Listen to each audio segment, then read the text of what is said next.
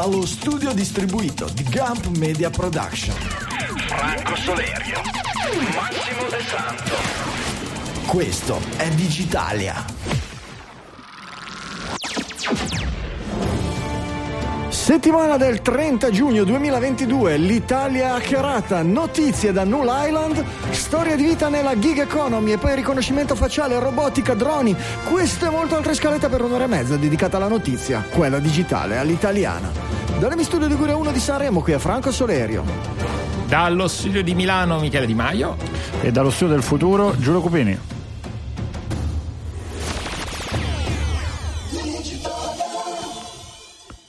Buongiorno a tutti, bentornati su Digitalia. Belin Giulio, sei talmente dal futuro che mi hai scattato sopra la sigla, non sono riuscito a chiuderla in tempo, sei troppo veloce. eh, troppo avanti.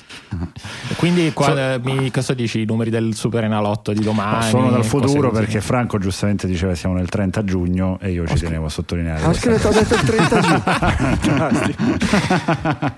Ma tanto tutti sa, è risaputo nella web sfera che la data che dice il doc all'inizio della della trasmissione non è, serve. È randomica. Non è come la banconota da 3 euro. esatto, esatto, esatto. È come la vecchia lira, non vale una cicca. Va bene.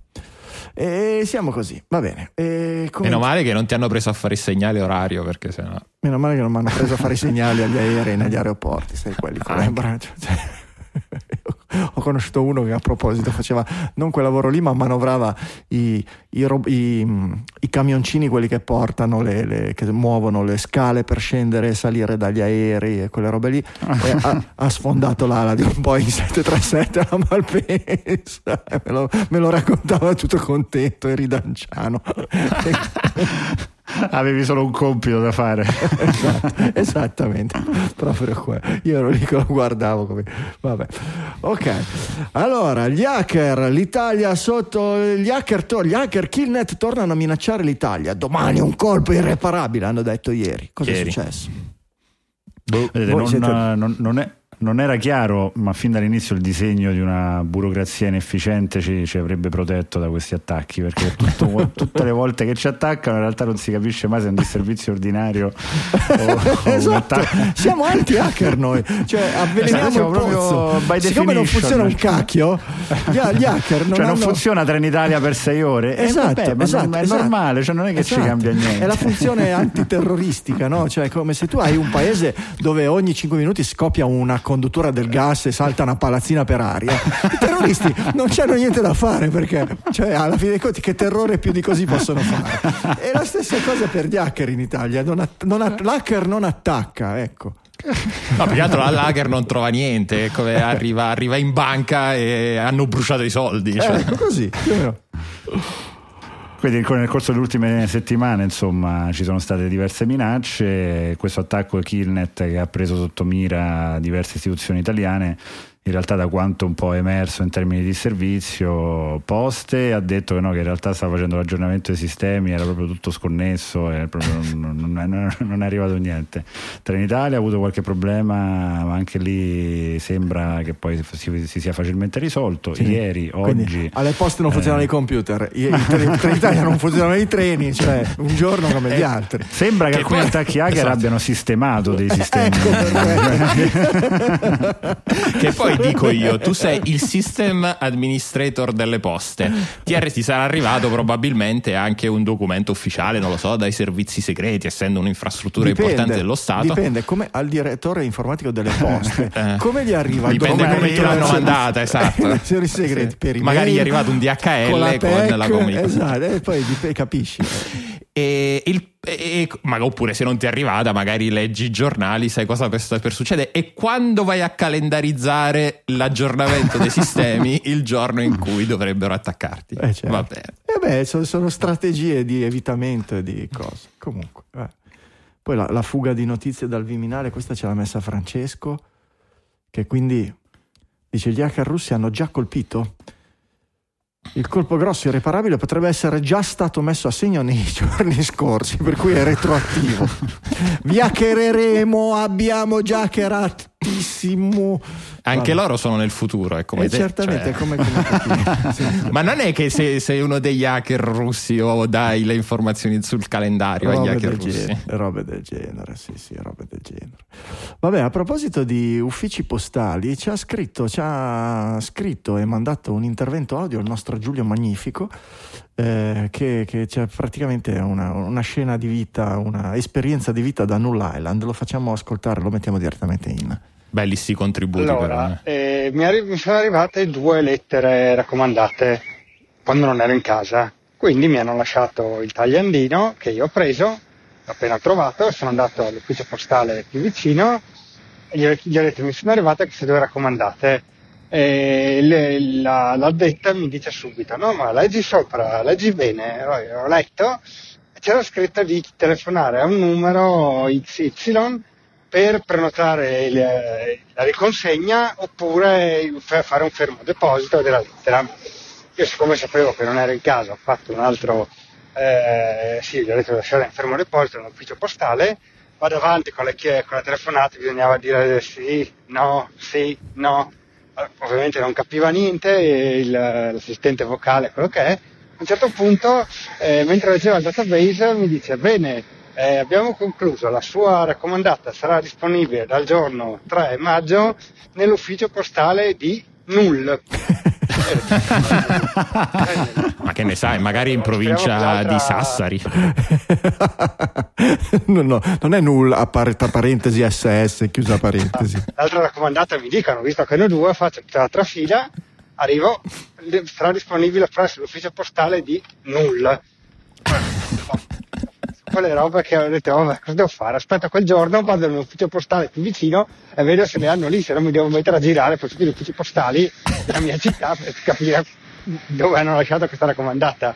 Ecco, per farvi capire che ci sono anche chi mette, eh, chi lascia i campi vuoti anche, anche vicino, molto vicino a noi, non solo, e non solo gli sviluppatori. Ciao, Saranno stati gli non hacker. puoi hackerarlo un Sarà sistema così. Ah, non Esatto. puoi, è ina- è inaccherabile, ma certamente. È inaccherabile. Ma certamente, cioè, la, la cosa più, più- più resistente del mondo. Cioè, co- come, co- è, è- è come dire, no? stanno arrivando i, i- i guastatori, affonderanno le- le- la nostra flotta. Se i guastatori la flotta la trovano già adagiata sul fondo del porto, cioè, che cacchio fanno, capisci? È la stessa, co- è la stessa Esatto. cosa. Come sta dicendo cartografo, non puoi fare downtime se sei già down. Eh, certamente, eh, certamente, eh, certamente, eh, certamente. Vabbè, passiamo a cose più serie, anzi in realtà sarebbero serie anche queste, ci facciamo delle grasse risate, ma sono risate amare. Ehm, Gig Economy, foto di gruppo degli schiavi della nostra pizza a domicilio. Michele, l'hai messa tu questa? Allora, questo secondo me è uno di quegli articoli che di base uno, vabbè, va letto un po' per capire il mondo, il mondo in cui viviamo, ma se avete fatto almeno un, eh, un ordine eh, tramite una delle tante applicazioni di, di delivery, ecco, è giusto come dire, poi ognuno decide di come se continuare a farli, però secondo me appunto per essere coscienti di quello che è il mondo dietro va letto questo articolo. Questo articolo viene dalle- dal Domani Giornale, eh, giornale di cui ci è già capitato di parlare qualche, qualche volta e fa parte di un'inchiesta, anche questo poi è nota interessante, eh, domani fa... eh, tutta una serie di inchieste crowdfunded, quindi si può eh, andare a finanziare queste Interessante inchieste. come modello, è molto interessante. Interessante, non dico rischioso in alcune cose, però mh, alla fine eh, vuol dire che poi, a parte che può essere anche manipolabile, metti che tu sei un'azienda Ok. concorrente, vuoi... Ok. e- poi vabbè, sì, pur parler e Beh, il filtro, anche il filtro però è dei giornalisti, non è che chiunque può proporre un tipo di inchiesta No, no, no, no, e esatto, pagare per averla. esatto, I esatto. giornalisti Corretto, corretto. dicono se volete che andiamo avanti puntate su questa o su quella inchiesta e noi Corretto, corretto. In ogni caso, eh, questa, eh, questa- questo articolo fa parte di un, credo, di una serie di articoli che usciranno sulla, sulla gig economy e in particolare questo si concentra su, un, eh, su una vera e propria retata che c'è stata in Italia il 29 maggio del 2020 in cui centinaia di carabinieri da una parte all'altra dell'Italia si sono messi a fermare i rider in varie città italiane per cercare di capire questi chi erano, eh, se avevano i documenti in regola, come lavoravano con le piattaforme, che rapporto avevano con le piattaforme e così, e così via. E ne è uscito appunto uh, questo, questo, questa fotografia letteralmente e mi piace, piacerebbe poi leggere un po' anche le prime, le prime righe con cui inizia. Prego. E dice Saad deve tornare in Egitto perché la madre si è ammalata gravemente, ma non può perché fa il radar a Como e con l'assenza perderebbe i punti di eccellenza, retrocederebbe nella classifica per prenotare gli orari di consegna migliori intorno al pranzo e alla cena, quindi non guadagnerebbe più abbastanza per mandare i soldi alla madre o addirittura potrebbe essere disconnesso dalla piattaforma. In pratica licenziato. Stefano è caduto, frattura scomposta e operazione alla tibia destra, ma il giorno dopo le dimissioni dall'ospedale è già in sella. Anche per lui non perdere, per non perdere il punteggio e la prelazione sui turni migliori. Questa è un po' l'introduzione di questo articolo in cui riporta tanti e tanti casi comunque molto simili, per non parlare poi dei, del fatto che due terzi dei rider intervistati sono stranieri con permesso di soggiorno in, in, att- eh, in, attesa dello status di rifugiato, il caporalato, eh, la mancanza di qualsiasi tipo di pro- protezione, anche se poi nel tempo qualcosina è cambiato. Paghe veramente, per, veramente in realtà è cambiato abbastanza poco perché nell'ultima parte dell'articolo fa un po' la storia di quelle che sono state le concessioni sindacali che in realtà sono state, sono state eh, come dire, si sono messi d'accordo alcuni sindacati con alcuni dei, de, delle aziende della gig economy, ma poi altri sindacati si sono messi di traverso e hanno preso accordi diversi, cioè è molto confusa ancora la cosa. Però sì, sì ci sono una marea di aspetti che sono terrificanti. Uno di quelli che mi, uno di quelli che mi ha colpito di più è questa esperienza di disumanizzante del rapporto di lavoro tra datore di lavoro e, e, e quello che di fatto possiamo chiamarlo o non chiamarlo un dipendente, chiamiamolo lavoratore genericamente, no? il fatto di poter essere cancellato, licenziato o comunque messo in, in basso nel ranking senza avere una possibilità di appello. È, co- è, come, quando, è come l'assistenza clienti di Google, no? Google cioè, fa, fa, fa mucchio di cose, di prodotti, di oggetti meravigliosi, ma se ti si rompe e hai bisogno di parlare direttamente o se non riesci a far funzionare una cosa hai bisogno di parlare direttamente con un essere umano per risolvere il problema, è meglio che cambi prodotto, che lo butti e ne compri in altro. Eh, eh, sono aziende che sono organizzate così. Quando questo si applica a un rapporto di lavoro, no? Il, questo qui dice lavoro da sette mesi per Globo, ho fatto 750 consegne, solo due recensioni negative, sono affidabile di qua e di là. Il giorno della Befana ho difeso un mio collega novellino che lavora solo da dieci giorni, accusato da un manager della McDonald's di aver mangiato il panino di un ordine che aveva in corso. All'ascoltare delle mie parole, il manager in stretto dialetto campano con aria altezzosa mi diceva di farmi da parte che la questione non mi riguardava. Mi sono alterato, abbiamo avuto una discussione, poi finita lì dopo 5 minuti. Ho portato a termine la mia giornata lavorativa. Il giorno dopo ricevo una telefonata da Globo Italia che mi disattiva l'account per comportamento scorretto, senza diritto di, di replica o sentire spiegazioni. Queste sono il tipo di, di, di il tipo di situazioni. Sì, e, sì, sì, e, non, è il, e non è il telefonino o il computer che non ti funziona, è la tua eh, la fonte di reddito, la tua fonte di, di, vita, di sostentamento, tua magari della tua famiglia. Sono cose, sono cose agghiaccianti. Il, Dopo quello che abbiamo studiato. La favoletta, del, la favoletta, dello studente che lo fa, lo dice esplicitamente l'articolo, la favoletta dello studente che lo fa nel tempo libero non esiste, non esiste in Italia e probabilmente no, non certo. esiste in tanti posti del mondo. Che, che, che, che, barzelletta, che puttanata, lasciatemelo dire, quella della, della, della gig economy, no? quando è nata, perché con questo tu potrai dividere, potrai condividere il tuo trapano, ne comprerai uno tu, il tuo vicino di casa non, potrà, non dovrà comprarlo perché lo affitterà da te, se non lo saprà usare ti darà anche la, la paghetta. Economy, e tu esatto dieci anni fa. E, e tu oltre al trapano, esatto, andrai anche tu a fargli il buco nel muro, lui ti darà 10 euro in cambio, quando tu avrai bisogno invece di aggiustare il rubinetto verrà lui e, e ti dedicherà 10 minuti del tuo tempo. No, ci sono una marea di disperati che, loro, che, che, che affittano, che, utilizzano, che mettono in vendita il loro tempo libero, il loro tempo, anzi non libero, il loro tempo si chiama lavoro in realtà, dovrebbe chiamarsi lavoro a queste aziende che sfruttano e che come le, le, aziende smart, moderne, del, de, de, con questi cicli di vita e di, di, di, e di flusso di, lavoro e di denaro che, che, che, siamo che, siamo abituati a vedere nella, nell'economia del digitale, devono far fruttare nel modo più veloce e automatizzato possibile. Questo è, è, di un disumanizzante. Leggere queste cose dopo quello che abbiamo studiato a scuola anni fa, decine magari di anni fa, come in qualche, in, in, per molti di noi, eh, dopo aver studiato la rivoluzione industriale, dopo aver studiato lo sfruttamento, dopo aver studiato robe no, che, che, già allora ci sembravano vetuste, ci sembravano robe incredibili, ma com'è possibile? No? Quando leggevamo dei, dei, dei ragazzini che venivano mandati a, a scavare il carbone e, e, leggevamo delle lotte sindacali e dicevamo ma i sindacati oggi non servono più a niente, che cosa servono i sindacati? Sono delle mangiatoie, oramai i lavoratori hanno dei dipendenti, dei, i, dipendenti, i lavoratori dipendenti hanno dei diritti, certo. nessuno glieli toglierà mai. E come siamo finiti a, a, a a costruire queste cose per, per, per, per, avere un panino pagandolo col telefonino senza dover scollare il culo da casa. Cioè, è una, è, è una roba che non mi capacito. Una delle cose che, che, vedo, ad esempio, è il, il, ritorno proprio di grandissima lena del, co, del cottimo, cioè ne parla, se ne parlava 50 anni fa, la classe operaia va in paradiso e poi eh, è tornato il cottimo e oggi queste aziende ti pagano sulla base del tempo che tu ci metteresti per andare dal punto A il ristorante al punto B il cliente a cui devi consegnare la, la piadina, andando a calcolare il percorso più breve, magari appunto calcolato da qualche da qualche algoritmo. Eh, certo. Cosa succede? Che ovviamente l'algoritmo può sbagliare, quello può non essere il percorso più breve, puoi può avere dei, dei problemi, sta piovendo, nevicare, sta grandinando, può, può esatto. rompersi un tombino. E certamente, ma è proprio questo eh. concetto, è quello di scaricare sull'anello più debole della catena il rischio d'impresa. Eh, che è una roba, esatto. no?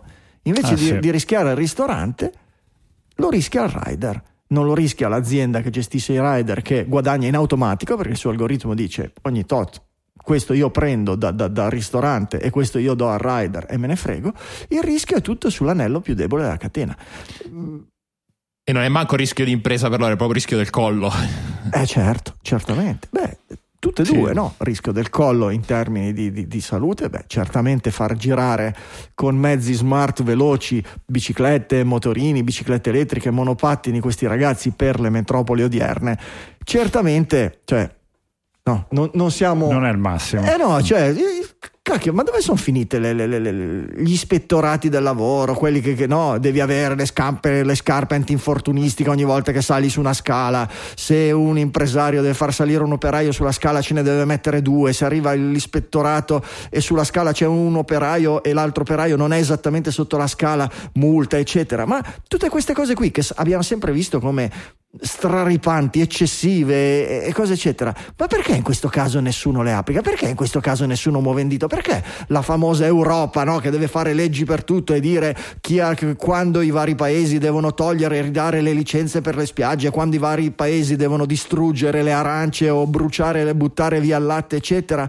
Uh, o, o, o, quando devono decidere se metterci gli algoritmi di, di, di, spionaggio nei nostri telefonini per vedere che non siamo dei pedofili, perché su queste cose che invece sono cose che succedono veramente e succedono a centinaia di migliaia di persone non muovono un dito? Su cose, su concetti che sono già acquisiti dalla nostra cultura. La protezione dei lavoratori, la protezione dell'anello debole di una catena che cioè sono dati acquisiti, non è, non è che c'è bisogno di una, di una discussione nella società cosa è giusto, cosa non è giusto. L'abbiamo già deciso che è sbagliato fare così. Perché nessuno si muove? Boh. È pazzesca questa cosa. No, no anche perché oramai è abbastanza la palissiana quella che è la situazione. Ci sono state comunque delle sentenze a favore dei, a favore sì, dei lavoratori sì, anche qui in Italia. Mm. Esatto.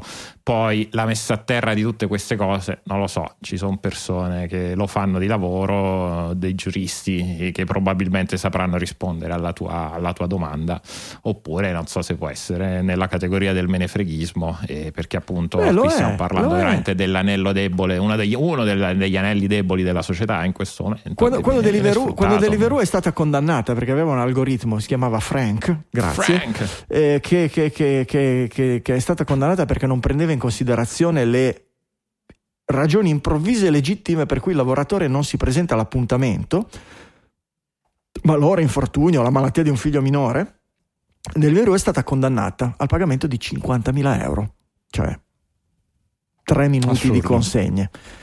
Quando La procura italiana all'inizio del 2021 era intenzionata a chiedere per le quattro piattaforme del delivery imputate di varie cose una multa di 733 milioni di euro, perché questo è l'importo di una multa decente per delle multinazionali del genere. Collegi di difensori, tra cui l'ex ministra di Grazia e Giustizia Paola Severino, sono riusciti a ottenere il riconoscimento degli sforzi della gig economy per recepire le prescrizioni di sicurezza sul lavoro. Lo vedete, no? Quanta sicurezza al giorno d'oggi hanno sul lavoro, così la Procura ha archiviato le pendenze e gli hanno dato da 733 milioni di euro la multa è diventata di 90 mila euro. Per cui un a volte, cioè, a volte la, la, no, quando dici sì, però ci sono state le sentenze, eccetera, però le sentenze devono poi, devono poi avere un peso, devono poi avere una pena che sia, che, sia, che sia, equilibrata, eccetera. Qui non lo so, io non capisco, c'è della corruzione, ci sono degli interessi, ci sono delle, non dico delle mazzette, ma de, de, de, c'è qualche cosa che si muove che, che ingorga questo meccanismo, perché non, non, non, non, ha senso oggi. Se io oggi apro una miniera e ci mando i ragazzini a scavare, dopo due minuti sono in fondo alla, alla più brutta prigione del pianeta. Ecco, qui invece si continua a fare delle cose analoghe senza che nessuno muova un dito. O quando si muove poi si ferma tutto. Vuol dire che, che c'è qualcosa che ferma questo, tutto questo. Eh sì, credo che oltre ad aver importato la tecnologia si sia importato anche il concetto di lobby nelle, nelle economie nazionali europee, perché questo è proprio la, la, la classico, il classico atteggiamento di quello che succede negli Stati Uniti, dalle armi a seguire, no? cioè facciamo, facciamo, facciamo, è evidente che va fatto e poi non si fa mai niente. E credo sia molto quello, una tecnologia doveva promettere di, di, di, di liberare il nostro tempo a favore di lavoro che doveva essere svolto da dai robot, adesso è un lavoro che viene svolto semplicemente in maniera più povera sempre dagli esseri umani e questa cosa qua fa comodo a tanti e così resterà per un po'.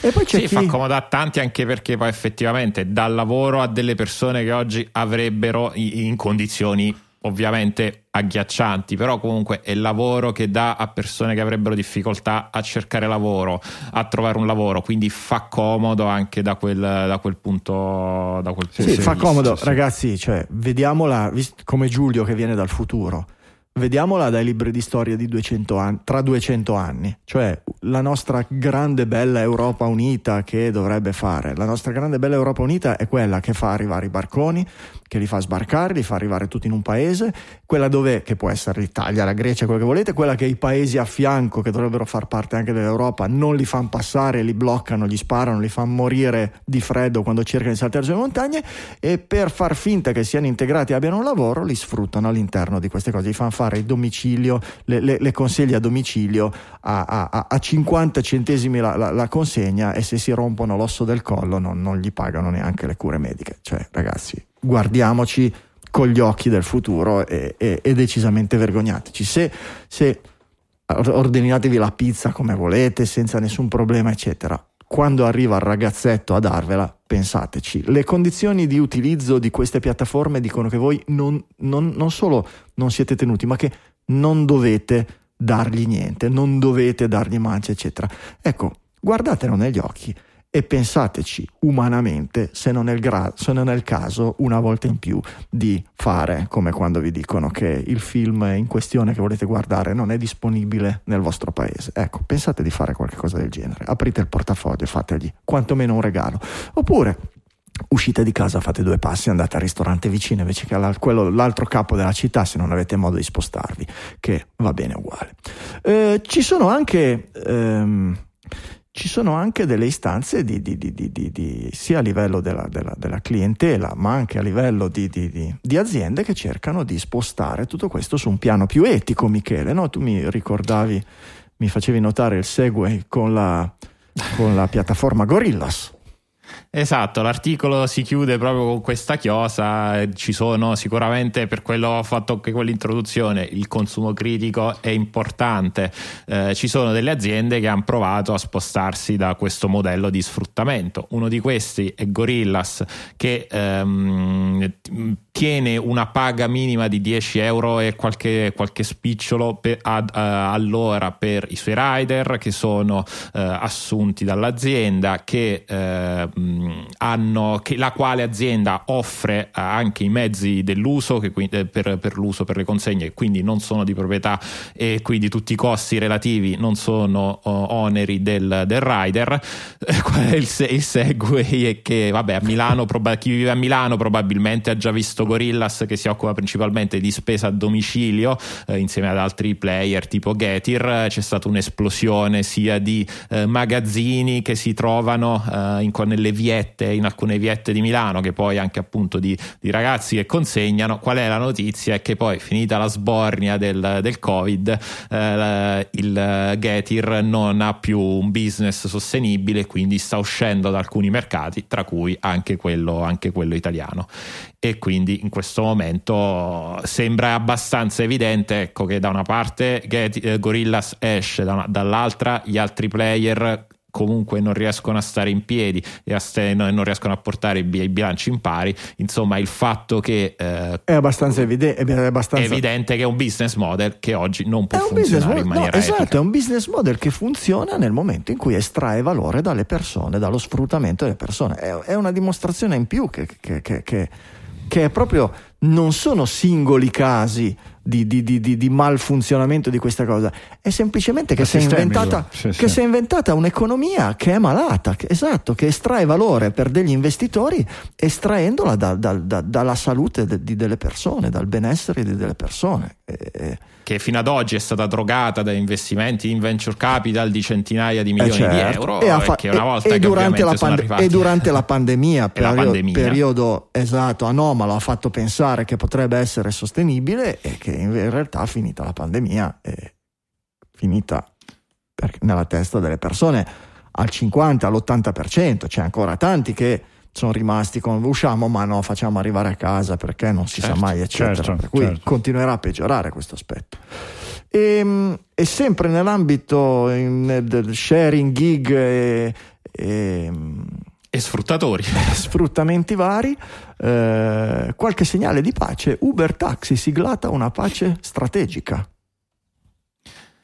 sì, finalmente forse hanno ascoltato qualche vecchia puntata di Digitalia di tipo 5-6 anni fa eh, e quindi anche in Italia. Più. Esatto, e, e, quindi niente, anche in Italia c'è stato un accordo tra Uber e le, le associazioni di categoria dei tassisti e quindi Uber farà vedere eh, al, a, sulla, nella sua applicazione i classici taxi, taxi bianchi, eh, i quali potranno raccogliere i passeggeri che appunto li chiameranno tramite questa applicazione. Immagino Uber prenderà una commissione e quindi sì, che poi devo dire, devo dire non, non, so se è una sensazione perché non ho i dati però avendo visto un po' gli investimenti magari muovendomi un po' e usando tanto il taxi a livello tecnologico quella categoria è forse una di quelle che ha reagito meglio alla sfida tecnologica, nel senso che dopo una prima fase di difficoltà e di asimmetria hanno sviluppato sia consorsi che poi a livello anche di aziende che si sono associate delle soluzioni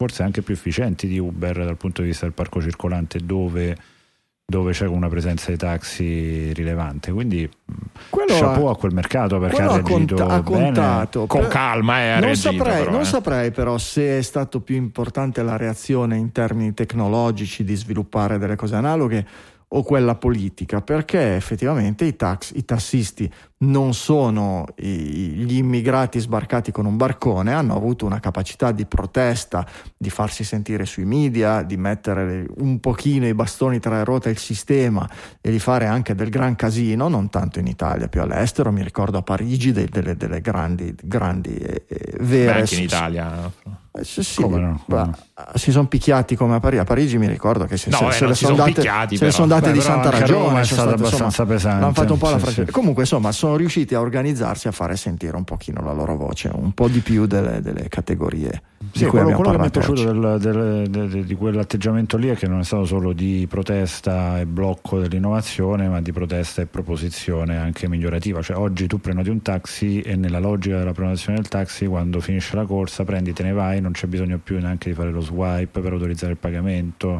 è tutto in automatico, viene autorizzato. Cioè, hanno fatto anche tante piccole cose che poi contano. Certo, Credo che questo certo. aiuti nella trattativa. Eh, eh, s- s- sono situazioni molto, molto diverse. Diciamo che nel taxi non è stato difficile portare delle scatolette varie. No, il tassista aveva già una macchina con dell'elettronica, che prima era una roba meccanica, poi è diventata elettronica, che è il tassametro. Poi ha avuto il, il- il navigatore, poi ha avuto il navigatore dedicato da tassista, eccetera. Poi ha avuto i sistemi di controllo remoto e di comunicazione con le centrali.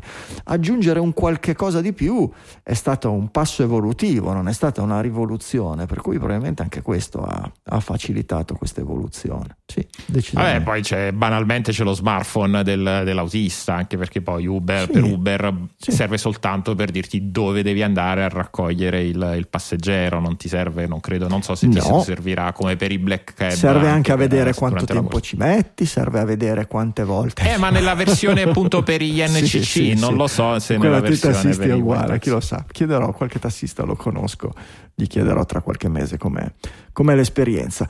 Eh, qualche minuto, ringraziamo il nostro sponsor squarespace.com, la migliore piattaforma all-in-one per pubblicare sulla rete. Squarespace è un sistema integrato nel quale trovate la soluzione ideale a qualsiasi necessità di creare un sito internet. Squarespace è facile da usare, non ci sono plugin da installare, le varie funzionalità si aggiungono trascinando dal pannello di controllo alle vostre pagine tutti i vari elementi, immagini, gallerie, portfolio, player audio, video, mappe, si sposta tutto con un clic del mouse.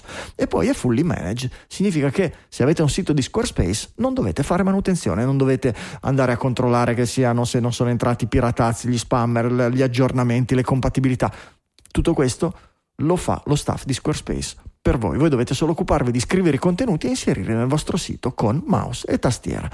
Con Squarespace si possono preparare anticipatamente le pagine o parti di pagina e schedularne, programmarne la data di pubblicazione. È una funzione comodissima per mantenere il sito costantemente, costantemente aggiornato e, e- e fresco, anche magari quando nei periodi in cui siete in vacanza o nei periodi in cui avete troppo lavoro perché questi, tante volte questi sistemi vengono utilissimi proprio in appoggio al proprio lavoro. Sapete che in quel periodo nel lavoro siete così fino alla testa, ma volete dare contenuti nuovi ai vostri utenti per farli sentire, per far sentire che la- l'azienda, la vostra attività va avanti e viva, eccetera. che- Ebbene, in quel periodo lì programmate l'uscita di due o tre post sul vostro blog o sulla vostra cosa, recensioni o quello che è a seconda della vostra attività.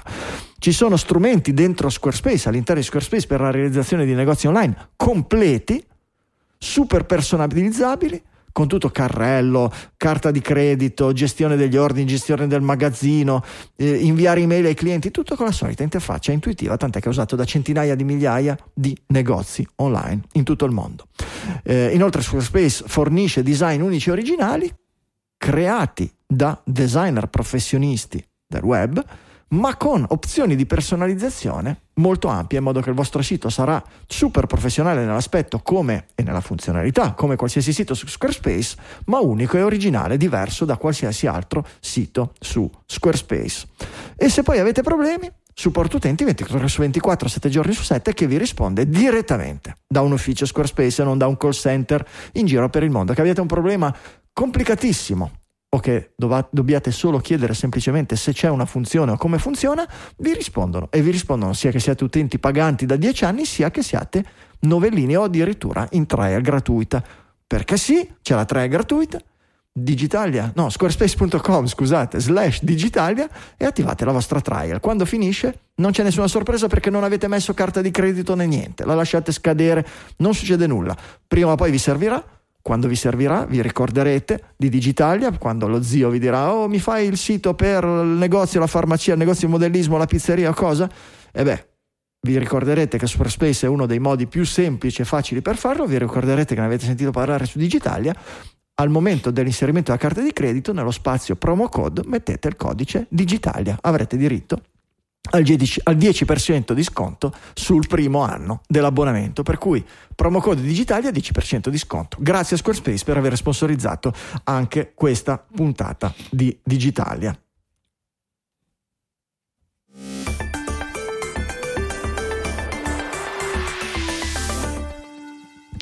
La maledizione dell'iPad, dell'iPad mini è veramente troppo piccolo, Michele. 10% di sconto, 10% di sconto. Userò come, come mm, allenamento vocale prima della trasmissione. Per, per scaldare le corde vocali, Esatto. fantastico. Dimmi qualche cosa delle challenge virali, Michele. Te le ricordi le challenge virali? Le, le- le- le- Eh, ho festeggiato adesso il decimo anniversario di quella di Call Me Maybe. Ah, Call Me Maybe. Eh, Che- che- che- chi era col che cantava Call Me Maybe? eh, è scritto da qualche Co- parte. Eh, Corinne, eh, Carrie Ray Jefferson. Carrie Ray Jepstein. Ca- Car- Sì. Carly Ray Jepsen. Sì. Carrie. E di Eh, lì- Articolo dell'Atlantic. Sì, cosa? Niente, dico, d- Ah, ok. se pensi a quanto poco ci è rimasta in mente la musicista di quella che è stata una hit dell'estate abbastanza, abbastanza tosta, che ha girato abbastanza, ma completamente oscurata nella, nella memoria collettiva, o almeno di questi tre pirla digitaliani, rispetto a quello che è stata la risonanza invece di questo, di questo fenomeno culturale. Michele. Ah, scusa, Era- non avevo capito. un- Pensavo era stessi- no, mi lasciato era avevo un'imbeccata capito, scusa. Quindi arti- articolo dell'Atlantic eh, che appunto parte da questo, eh, da questo, da questo meme di, che fu dieci anni fa fu girato dall'Harvard eh, dall'Harvard Men's Baseball Team eh, poi, ripreso, poi ripreso da vari altri mh, atleti ma non solo persona- personaggi per fare un punto molto interessante ossia che mh, oggi dieci anni dopo su- sull'internet non c'è più quella spensieratezza eh, quella, quasi quella gioia di vivere Mm. Sì, o sono comunque finite- quella, quel- Sì. sono finite quelle occasioni di aggregazione in cui Ecco, di fare dici, oh, gruppo. Perché esatto, no- uno non fa era qualcosa l'unica. di scemo Call Me Maybe non, era, non è stata l'unica, è no, stata esatto. una delle più grosse, ma io mi Esatto, ricordo esatto. quella delle, delle secchiate. Ice Bucket Challenge si chiamava, Cioè, quella delle secchiate di Certo, la ghiaccio. Cinnamon Challenge che è stato forse uno dei primi momenti in cui il qualche cosa di culturale globale nato sulla rete è debordato sugli altri media. Io mi ricordo che ai telegiornali o nelle trasmissioni televisive, ricordo, forse stata, c'era, sta- c'era qualche, forse l'allenatore di calcio che ha vinto lo scudetto in quel momento in televisione, si è visto che si è presa la secchiata di, di ghiaccio, l'abbiamo visto in televisione e i commentatori dicevano ecco questa qui è una cosa che è nata su e spiegavano a chi magari ai tempi non era ancora così dentro le cose della, de- della rete che era una cosa che arrivava dal, dal web. No, per cui uno del, un, un momento eh, abbastanza eh, una pietra miliare, se vogliamo, nella, Sì, sì, culturalmente proprio ne- parlando negli certo. atteggiamenti verso, verso quello che era qualcosa di nuovo e che creava aggregazione e che eh, a differenza di quanto avviene oggi perché giustamente una delle cose che cita l'articolo è che ci sono tante challenge che vivono su TikTok e su altri, su altri social media del momento e che oggi c'è molta più eh, cura Sono una cosa diversa. pezzo C'è meno una- spontaneità. cioè, no- non è una cosa che viene in maniera spontanea, non è una cosa che viene in maniera aggregata e che crea anche la voglia di farsi vedere per come ha uno si scopo diverso. curato, esatto, registrato. esatto, esatto. La cosa più simile hai detto giusto, hai nominato il TikTok. Su TikTok, eh, TikTok credo che abbia fondato gran parte del suo successo, poi sono state diluite all'interno di modalità di, di- di- di- di- di- di format un po' Di diversi, eccetera, ma ci sono ancora le, le- le- le- le challenge e queste le danze coreografate, ripetitive, stereotipate, eccetera, ma hanno una- un carattere molto diverso, più, eh, più narcisistico e meno edonistico, se vogliamo, più di, di- di, ehm, cura e sviluppo della immagine del singolo, più che il tentativo di costruire dei ponti tra persone. Io faccio questo, poi nomino un altro no, nel- nelle challenge c'era l'aspetto che nominavi qualcun altro e a tua volta Sì. iniziavi dicendo mi Sì, ha sì, nominato. Pinco. Pallo, faccio la cosa e poi nomino mh, Tizio Caio e Sempronio a fare la stessa cosa, o eh, anche in cose meno visual e più eh, più culturali. Mi ricordo c'erano queste catene su Facebook, no? nomina tuo, i tuoi dieci libri preferiti, spiega perché e, e, e, poi nomina altre tre persone che devono fare la stessa cosa se ti vogliono bene o robe del genere. Erano eh, cose che vedevamo anche un po' come banali. Noi forse già un po' eh, navigati come con- commentatori del web e sul web da, tanti, da tantissimi anni, li vedevamo come cose un po' un po' banali e non dico volgari, ma...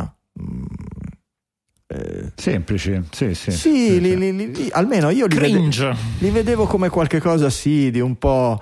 Eh, eh, però effettivamente col senno di poi avevano un sapore di un'epoca molto diversa, era un'epoca... Ehm, c'era, c'era, molta più disillusione verso, verso il, il, um, anche il rapporto che le persone hanno poi su internet. Se oggi, oggi uh, face, si facesse una cosa del genere, ti arriva la, la, nomina da parte di qualcuno e dici: Ah no, ma questo, questo mi ricordo che era, era, un, era, un, no mask, oppure quest'altro votava Trump, no, non lo, non lo faccio. Quindi c'è eh, tutta. Bravo, una, hai, nominato una... due, hai, nominato due, cose che forse sono state tra quelle che, che, che hanno un po' spezzato. Eh. È stata un'epoca, secondo me, che assomigliava un po' anche nel, anche nel mercato musicale, non violentemente, ma aveva degli aspetti di, come di rinascita del, della, della, non tanto della cultura, ma quanto della filosofia orientata al divertimento degli anni Ottanta. E che sembrava, tanti commentatori nel mondo della moda, dello spettacolo, eccetera, avevano eh, preconizzato che sarebbe stato il momento finalmente di ritornare no? ai colori degli anni Ottanta, ai vestiti sgargianti, al divertimento, alle feste, alla musica, eccetera. È come se fosse partita e poi pum, pum, come ha detto Michele, Trump, eh, Covid, eh, adesso se vogliamo ci mettiamo la guerra e, e, e sono state delle, delle, delle cose poi che a torto o a ragione hanno, hanno, un po' tagliato le gambe a questo, a questo. Trump. Sì, io credo Trump non tanto per, per quello che, che, che, abbia fatto, ma proprio per come è stata vissuta. Per quello che è rappresentato. Come è stata vissuta, no? come momento di, di, di, di, divisione, non tanto perché fosse, sia stato o meno un cattivo presidente, ma perché è stato un presidente enormemente divisivo, è, un'elez- è un'elezione enormemente sì, sì, divisiva, poi quello che è successo dopo. E, sì, sì, certamente e oggi siamo ancora in mezzo vedo, eh, a questo mondo spaccato vedo, e diviso. Ci vedo due punti. Il, il primo è che tutte le epoche di grande spensieratezza solitamente sono un rimbalzo dopo epoche estremamente sofferenti, quindi mh, probabilmente che ci possa tornare ad essere uno spunto in quel senso dopo questa fase quando finirà eh, credo che sia, sia, assolutamente possibile anche a quell'epoca. Però, Giulio, lo dicevamo durante la pandemia, dicevamo quando finisce, quando, quando, quando finivano eh, le, dentro, quando finiva la peste nel Medioevo, sì, sì, facevano sì. le orge in piazza. Tra un po' finisce il Covid, siamo tutti a posto. Qui è finito il Covid, Putin ha pensato bene di invadere, di invadere Lucca. Cioè, okay. eh, però i tempi della storia sono molto più diluiti. Eh. eh certo, certo, anche la nostra prospettiva da cui la osserviamo è molto, è molto diverso da come la la viviamo da dentro. Sì. E, l'altra, e, come l'altra poi verrà cosa, raccontata poi. Eh, certo. eh, sì, infatti la, la, l'altra cosa che poi invece secondo me un po' ne è vittima l'articolo, in fondo ne cominciamo a essere vittima anche noi, è che nella, nell'ottica di una maturazione del, delle epoche di internet sta subentrando anche in quella sfera il tema classico delle, dell'età dell'oro, no? cioè di quanto si stava meglio prima, che è una cosa che tipicamente avviene sempre storicamente, che c'è questa predisposizione a pensare che prima era sempre meglio, sì. probabilmente in molti casi è vero, come probabilmente, come probabilmente in questo, però mi ha, mi ha, fatto molto riflettere nella narrativa dell'articolo vedere un atteggiamento veramente molto simile a come si parla eh, di quanto si stava meglio quando si era piccoli. Eccetera. Infatti, a me, ad esempio, una delle, una delle, scintille che mi è scattata, non so perché la mia testa ha fatto questo parallelismo quando ho letto questo articolo, è come oggi, ad esempio, viene raccontata negli Stati Uniti l'epoca di Reagan, re, epoca di esatto, grande espansione, esatto. di,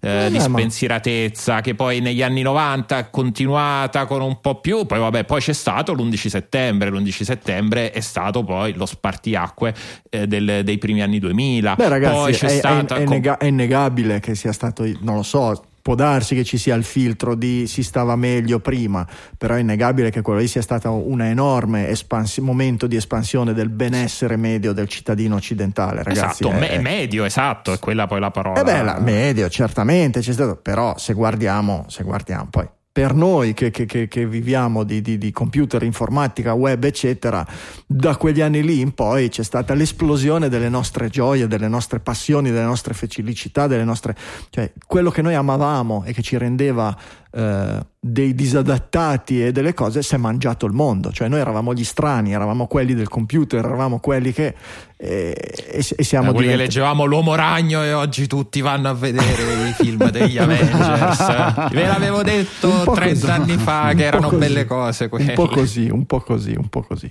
Eh, certo. E- però al di là, non lo so, ve- ve- vediamo, non, non lo so se tra dieci anni qualcuno... Spero di no, che tra dieci anni non avremo a dire si stava meglio durante la pandemia o durante la guerra russo-ucraina, lo spe- spero veramente di no.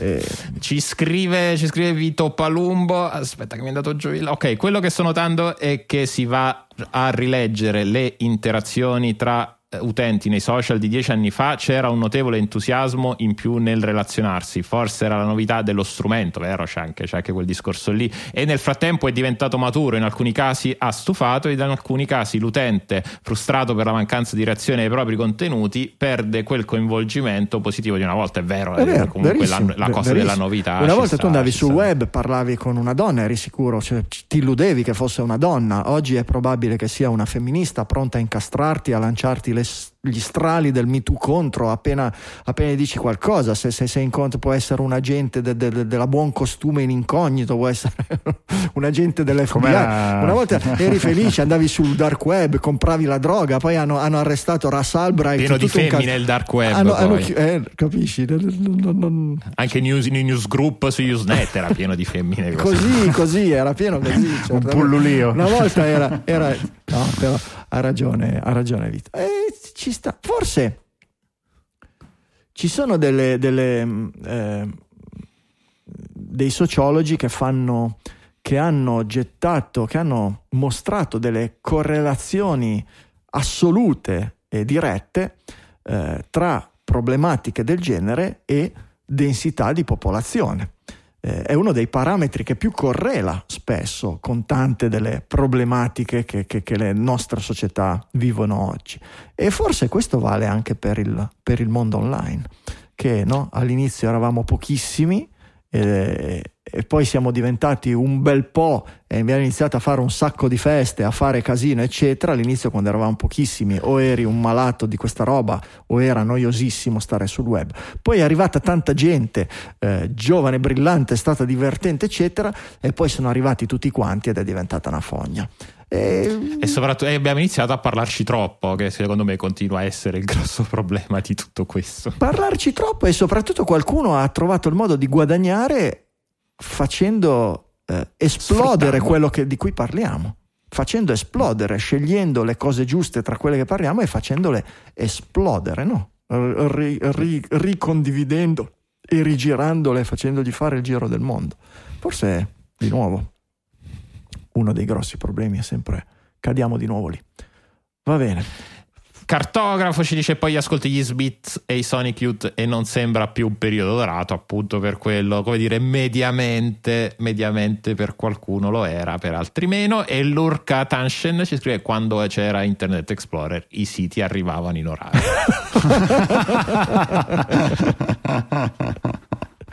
Ma po' lungo per me la essere il ricordo titolo della proprio. puntata, Non però. me la ricordo esattamente così, però Ah, ma come? Non ti ricordi quando avevano bonificato le pianure pontine? quando c'era Internet Explorer finisce tra i candidati a titolo della puntata. Ah, sì. Per- Il primo per- crowdsourced, forse. per Lurka direttissimo. potresti essere, potresti avere questo onore. Per direttissima. Ragazzi, riportatemi nell'era divertente degli anni Ottanta, fatemi un po' ridere e parlatemi di Elon Musk. Fatto- Eh, vi, chiedo, vi chiedo una eh. cosa a proposito, perché oggi ho, ho visto un video di una delle testimonianze di una delle, delle- de- de- un segmento del processo del- del- della causa di Johnny Depp contro Amber Heard.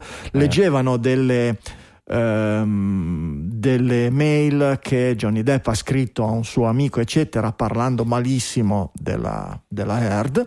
Eh, dicendo che fondamentalmente questa qui aveva fatto, l'aveva tradito, aveva fatto le cose turpe con eh, quest'altro che, che, poi le aveva, dato, le aveva pagato gli avvocati, eccetera, e lo chiamava Mollusk. Mollusk.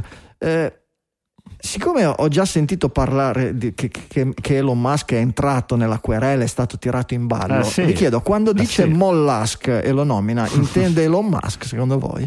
Sì, sì, eh beh, sì, sì. l'ex fidanzato. A parte quello, poi c'è la È stato fidanzato proprio Musk, Musk con la Herd, ecco, do, do, dopo Deb, dopo Depp o prima. Ah, la, la, storiografia insomma mi caschi su questa timeline nessuno c'ha la timeline scusa.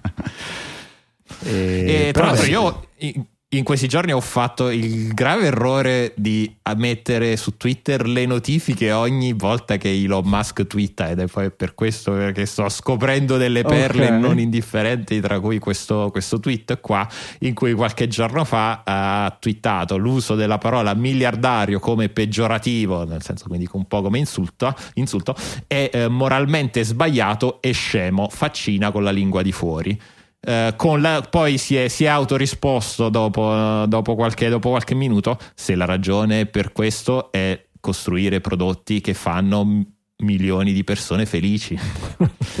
Quindi è un po'. Sì, poi... Diciamo che Vai, vai Giulio. Che poi Michele, scusa, aggiungo una cosa perché noi lo sottolineiamo all'epoca quando uh, commentammo il modo di rispondere di Amazon uh, rispetto alle problematiche nella gestione dei dipendenti che quando c'è un problema di quel tipo rispondono parlando dei consumatori.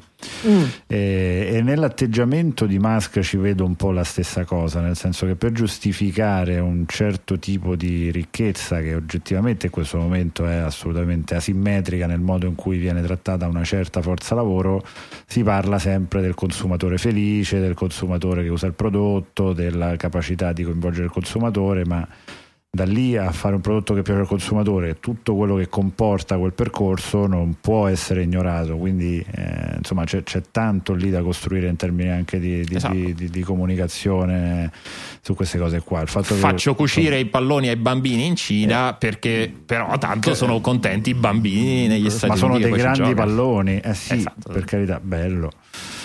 E quindi insomma questo mi colpisce abbastanza nel modo semplicistico di, di, di raccontare questa, questa, cosa qua da, da, da, uno dei fari del capitalismo insomma. Sì, sì, poi appunto l'account di, di Musk su Twitter è proprio la fiera della, delle, delle, semplificazioni, poi anche qui vai sempre a capire quanto lui lo faccia eh, coscientemente con un secondo fine o quanto invece dici vabbè è davvero così. Sì, a, volte, a, volte fa, so. a volte dici è così intelligente che non, capisco, che non capisco perché lo fa oppure è proprio scemo. E, riesce, e, secondo me lui, lui, gioca su questi due piani sì, sì, lui sì, ci, ci, gioca capisci? Che, cioè, eh, ragazzi sc- cosa... scacchi 5D sono questi. Ma sì è 6, 7, 8 dici sì, sì, sono scacchi nel metaverso e tra l'altro oggi poi ha twittato, ha twittato, un'altra cosa che vabbè non ho messo in timeline, però visto che ne stiamo parlando, ha, ha twittato qualcosa di risposta a un tweet di, del, di, di, Jack Dorsey, ha scritto tipo il 2029 sarà un anno, eh, sarà un anno molto importante per, per l'umanità tra, e vedo Uh, vedo che probabilmente la Tesla avrà davvero il, uh, il um, come si dice il, uh, l'auto, l'autopilota l'AGI per, per, allora e si spera anche persone su Marte. Io ho, ho twittato poi un, con un account che in pratica ti ricorda i tweet dici ricordami di questo tra due giorni tra tre giorni e ho fatto ricordami questo il 31 dicembre 2029 per vedere come se siamo davvero su Marte e se davvero la Tesla avrà l'AGI o no Avete visto eh, Love, Death and Robots è iniziata la terza stagione? Not yet. Eh, non so se come la prima stagione vengono presentati in ordine diverso a ogni utente. Vi ricordate che la serie avevamo fatto questo esperimento che sono, è una serie antologica, sì. ogni puntata è, non, non, c'entra niente con le altre. Franco, Franco, scusa, ti, ti, interrompo perché sono ignorante, io non conosco la serie, di, di che parla? Car- sono dei cartoni animati. Sono puntate, puntate di 10-15 minuti, assolutamente non per bambini, di tema futuristico, tecnologico e fantascientifico, eccetera, sono una meraviglia. Sono state Gingillo del giorno, sicuramente. Se non lo sono state, siamo imperdonabili. Sono su Netflix, sono meravigliosi. La prima stagione è bella, la seconda ancora di più. La terza ho visto la prima puntata, quella che ho visto io, si chiama Three Robots Exit Strategies, una roba del genere è sul eh, futuro dell'umanità, cioè sono, questi tre robot che tornano sulla Terra e trovano la Terra post-apocalittica dove non ci sono più gli esseri umani e guardatevelo perché è una delle cose più digitaliane Bello, bello. è una delle cose più digitaliane che, che, che abbia visto eh, sono, sono dieci minuti di puntata e, e, vi aspettate anche di vedere il personaggio mollusco di cui abbiamo appena parlato e, e non vi dico altro perché vi rovinerei la, la, la sorpresa però è... allora non è mai stato gingillo almeno secondo la Ah. gingillopedia e secondo per rispondere alla tua domanda originale ne parlavano su Power Pizza la puntata scorsa e dicevano che secondo loro no non c'era l'ordine dovrebbe essere uguale per tutti almeno rimane uguale le per persone tutti. con cui si Perfetto. erano guardatevi la prima della terza stagione se già avete visto già le prime due se no guardatevi le prime due fate anche veloce sono, eh, sono abbastanza diversi sono molto diversi uno dall'altro sono ognuno creato da, da- da- da- da team, da, da team diversi, disegnatori, sceneggiatori, eccetera. Anche come temi sono molto diversi uno dall'altro, anche se sono uniti da una filosofia comune. E sono una delle cose più originali che abbia visto sulla, sul, sul- su- in tv ne- ne- Bello, negli ultimi bello, anni. bello, me meritano, meritano veramente tanto. Poi me- ricordamelo quando li guardi, Giulio, che ne, ne- ne par- Sì, ne sì, parliamo. Vi ricordiamo velocemente i nostri contatti Digitali FM su Twitter, è l'account di, di- di gruppo, è l'account eh, aziendale. C'è anche Digitali underscore Corporate. BC. Esatto, underscore BC è il, il- il bocchettone delle notizie dove passano tutti i link alle notizie che prendiamo in considerazione per tenerci aggiornati e per decidere di cosa parlare la puntata successiva. Eh, Mickey Six, Doc Franco, Giulio Cupini sono i nostri account personali, ma se venite su Slack, digitalia.fm slash Slack, ci trovate tutta la settimana insieme a tutta la community dei digitaliani nelle nostre chat multicanale, ce n'è una per, per ogni roba digitaliana, più o meno digitaliana, dai, dai, dal, dalle richieste di aiuto ai commenti all'ultima puntata, le, le, le, le, stampanti 3D, il mercatino dell'usato, insomma chi più ne ha più ne metta, venite digitalia.fm slash Slack, S-L-A-C-K. Uh, brutto dover parlare di ste robe, però non capita solo a noi, capita a mezzo mondo e non è certo colpa nostra. Chi possa avere la colpa oramai è abbastanza chiaro e ovviamente mi riferisco ai, ehm, ai- alle tragedie dovute all'utilizzo delle, delle armi, alle stragi nelle- che capitano spesso nelle scuole americane come quella che è successa la settimana scorsa. Eh, ne voglio parlare più che altro per eh, questa prospettiva digitaliana, senza stare a... non credo che potremmo aggiungere niente rispetto a quello che è stato da eh, più parti mh, già, e, da, e da voci ben più onorevoli e più preparate di noi già denunciato, quanto la prospettiva digitaliana.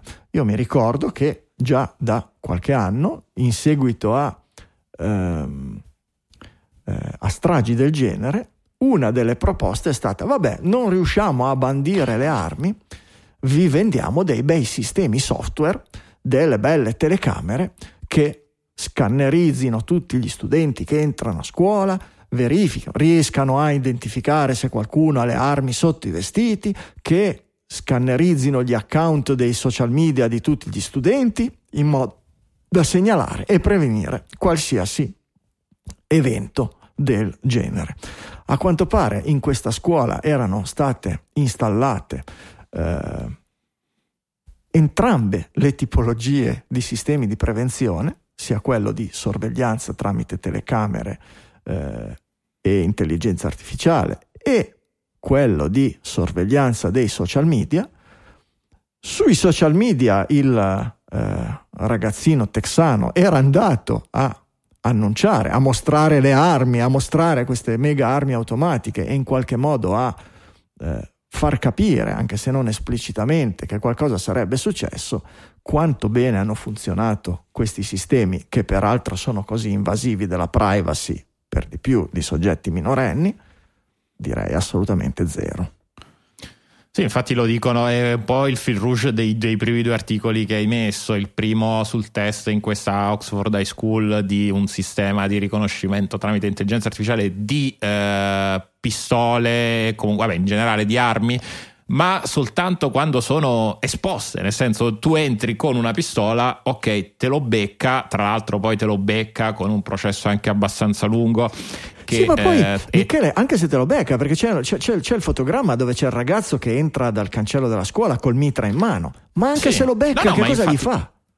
No, a parte esatto, il proce- il, comunque c'è un processo in cui, ok, metti, metti che lo, lo, lo, becca, c'è una persona poi fisica che deve, dopo l'intelligenza artificiale, c'è un layer successivo con una persona fisica che deve riconoscere che quello polizia, è davvero. No? Esatto, poi dopo questa persona deve chiamare la polizia, quindi comunque c'è un lead time molto importante e sappiamo che poi, come è successo poi nell'ultima, nell'ultima, in ultima occasione, che quasi tutte le morti eh, di queste... Dei, dei ragazzini e degli insegnanti che erano a scuola sono avvenute nei primissimi minuti del, dall'ingresso del, del, ragazzo, del terrorista, chiamatelo come volete. La stessa cosa poi il discorso dei social media, il ragazzo si è scambiato le, ha, ha, fatto tante cose sui social, tra questi poi anche scambiarsi dei, eh, dei, messaggi, dei messaggi, però messaggi privati. Cioè, eh, il, il, il, brutto di, questi, di, queste cose che succedono negli Stati Uniti è che ogni volta si ripetono sempre le stesse cose e ovviamente ogni volta non cambia assolutamente niente. Allora, volendo aprire un po' il dibattito dall'altro lato, eh, cioè, trovo che sia sbagliato spostare il problema solo, come fanno praticamente tutti, solo sull'aspetto della tecnologia perché ti metti nell'ottica di giudicare solo quando non funziona. Nel senso che non abbiamo il rapporto statistico di quante ne ha evitate se mai è successo. Eh, credi, che, sai... credi che non lo avremmo? Nel momento in cui ci sono aziende che investono e che, e che, e che propongono questi software e hanno capacità di comunicazione, pensi che in questi momenti non verrebbe fuori quel dato? Sì, è vero, questa volta abbiamo fallito, ma negli ultimi tre anni abbiamo fermato 100 ragazzi che arrivavano sulla porta della scuola con un mitra. No, Giulio. Però sarebbe giusto averli in ogni caso. Cioè, anche se non funziona, io non lo vedo in nessuno dei due casi. Secondo me non ce trovo, l'abbiamo perché non lo funziona. trovo molto sbagliato. Secondo me se non Vorrei ce l'abbiamo è, per, è perché chi ha questo dato non ha nessun interesse a mostrarlo. Ma anche il detrattore avrebbe interesse a dirlo. Ma non ce l'ha in mano. Ma non ce l'ha in mano il dato. Il dato chi ce l'ha in mano? La... Ma io non sto, dicendo, non sto, dicendo, Franco, che è giusto o sbagliato, sto dicendo che sarebbe importante chiederlo. Cioè, certo, certo, eh, certo, d'accordo. Tracciarlo, assolutamente, cioè, assolutamente. Porre, porre, la discussione anche su questo livello. Quindi, ecco, trovo che manchi un pezzo nella riflessione. Poi, ovviamente. È il modo sbagliato di vedere la questione, eh, però trovo che appunto assottigli molto il livello di riflessione su, su questa tematica, quindi mi piacerebbe avere un, una visione un pochino più ampia del, del, del, tema. Poi un'altra cosa che mi colpisce è di quanto eh, il dibattito sia sempre ciclico sugli stessi argomenti, cioè quando hai detto tu prima bene all'inizio, no? cioè che molti altri commentatori hanno già detto tutto quello che c'è da dire, è che ogni volta si ridice in maniera anche intelligente sempre la stessa cosa da tantissimi anni che non ha alcun seguito e lo collego molto a, a quel tema della gig economy che dicevamo prima, cioè qui non è un tema di giusto o sbagliato, è chiaro, la società lo ha già deciso tempo fa, però poi non si fa mai niente e si tende a scaricare su altro probabilmente la tecnologia diventa una scusa per non fare azioni Ma di sai, ben altro tipo. eh, eh, diventa un alibi, diventa un alibi, però un alibi, il, il, sì, è giusto. Il problema non è più no, ma neanche una, un palliativo, è come, come dire c'ho, c'ho, so c'ho un tumore e un, vado a prendere l'artiglio per, di drago. È un palliativo per coscienze. Sì, è un palliativo sì, per sì, una foglia di fico. Non riusciamo a fare questo, però dobbiamo sentire che stiamo facendo qualcosa per proteggere i nostri ragazzi, allora investiamo Attenzione però- mila per... eh. Attenzione però all'uso del non riusciamo perché c'è il non vogliamo perché questi sono Eh. foglie di fico nel- nei confronti dell'unica grande soluzione che è regolamentare in maniera diversa le armi, le armi e quindi agire Io sono ancora culturalmente più- praticamente prima. E tu hai una grossa, hai una grossa fiducia nel, nel libero arbitrio, Eh, però se il libero arbitrio per la singola persona può avere un valore, per le masse il libero arbitrio ha meno valore. È il concetto della psicostoria di, di Asimov, cioè nel momento in cui il sistema, il sistema politico, fa sì che bastano 50 senatori per bloccare una cosa, non è un problema perché in mezzo a milioni, quanti sono? Centinaia di milioni di italiani, di, di americani, se in mezzo a quei 50 senatori che riescono ogni volta a bloccare anche il 90% avesse un pentimento di coscienza e quindi decidesse di, non sarebbe un problema eh, trovarne altri 50 e da parte de, de, de, delle associazioni di, di, di, dei produttori di armi, armi. Mm. E, fa, e, e, fare eleggere altri 50 senatori in grado di bloccare di nuovo la cosa. Per cui il problema non è quello, il problema è un problema sistemico. Se non cambi il sistema, non serve cambiare la coscienza delle persone. Le persone sanno già, il, il 90% degli americani hanno già deciso che è sbagliato e che bisogna cambiare e che il sistema fa sì che ci siano no, le, le, le, aziende che vendono armi hanno un dovere, quello di vendere armi, lo devono i loro azionisti. Se non fanno di tutto per vendere armi, vengono licenziati e quindi fanno il loro lavoro, fanno il loro dovere. Il sistema gli permette, fa sì, il sistema americano fa sì che loro, il modo più facile per vendere tante armi sia riuscire a, tra virgolette, legalmente o paralegalmente, comprare una certa quantità di forza politica per portare avanti questa cosa, il sistema glielo permette e questo continuerà a funzionare. O cambi il sistema politico o metti dei paletti che ma non puoi dire a un certo punto cambiamo le regole. Le regole sono il, il, il, il, il, il risultato. Le regole democratiche, di... però. Sì, ma cioè... eh, sono. To, eh, hai troppa fiducia nella democrazia. Cioè, la democrazia ne, negli stati, nei governi, non è più siamo cinque amici e votiamo dove andiamo questa sera a mangiare. Su cinque, tre dicono sì. in pizzeria, gli altri due si adeguano e si va tutti in pizzeria. No, non è più così. Perché i, i, que, questi sistemi politici oramai lo vediamo anche da noi, noi con i collegi uninominali, con le liste proposte dai partiti, tu non eleggerai mai chi vuoi tu tu hai una microscelta in base a qualche cosa che hanno scelto dei sistemi di potere, che sono i partiti.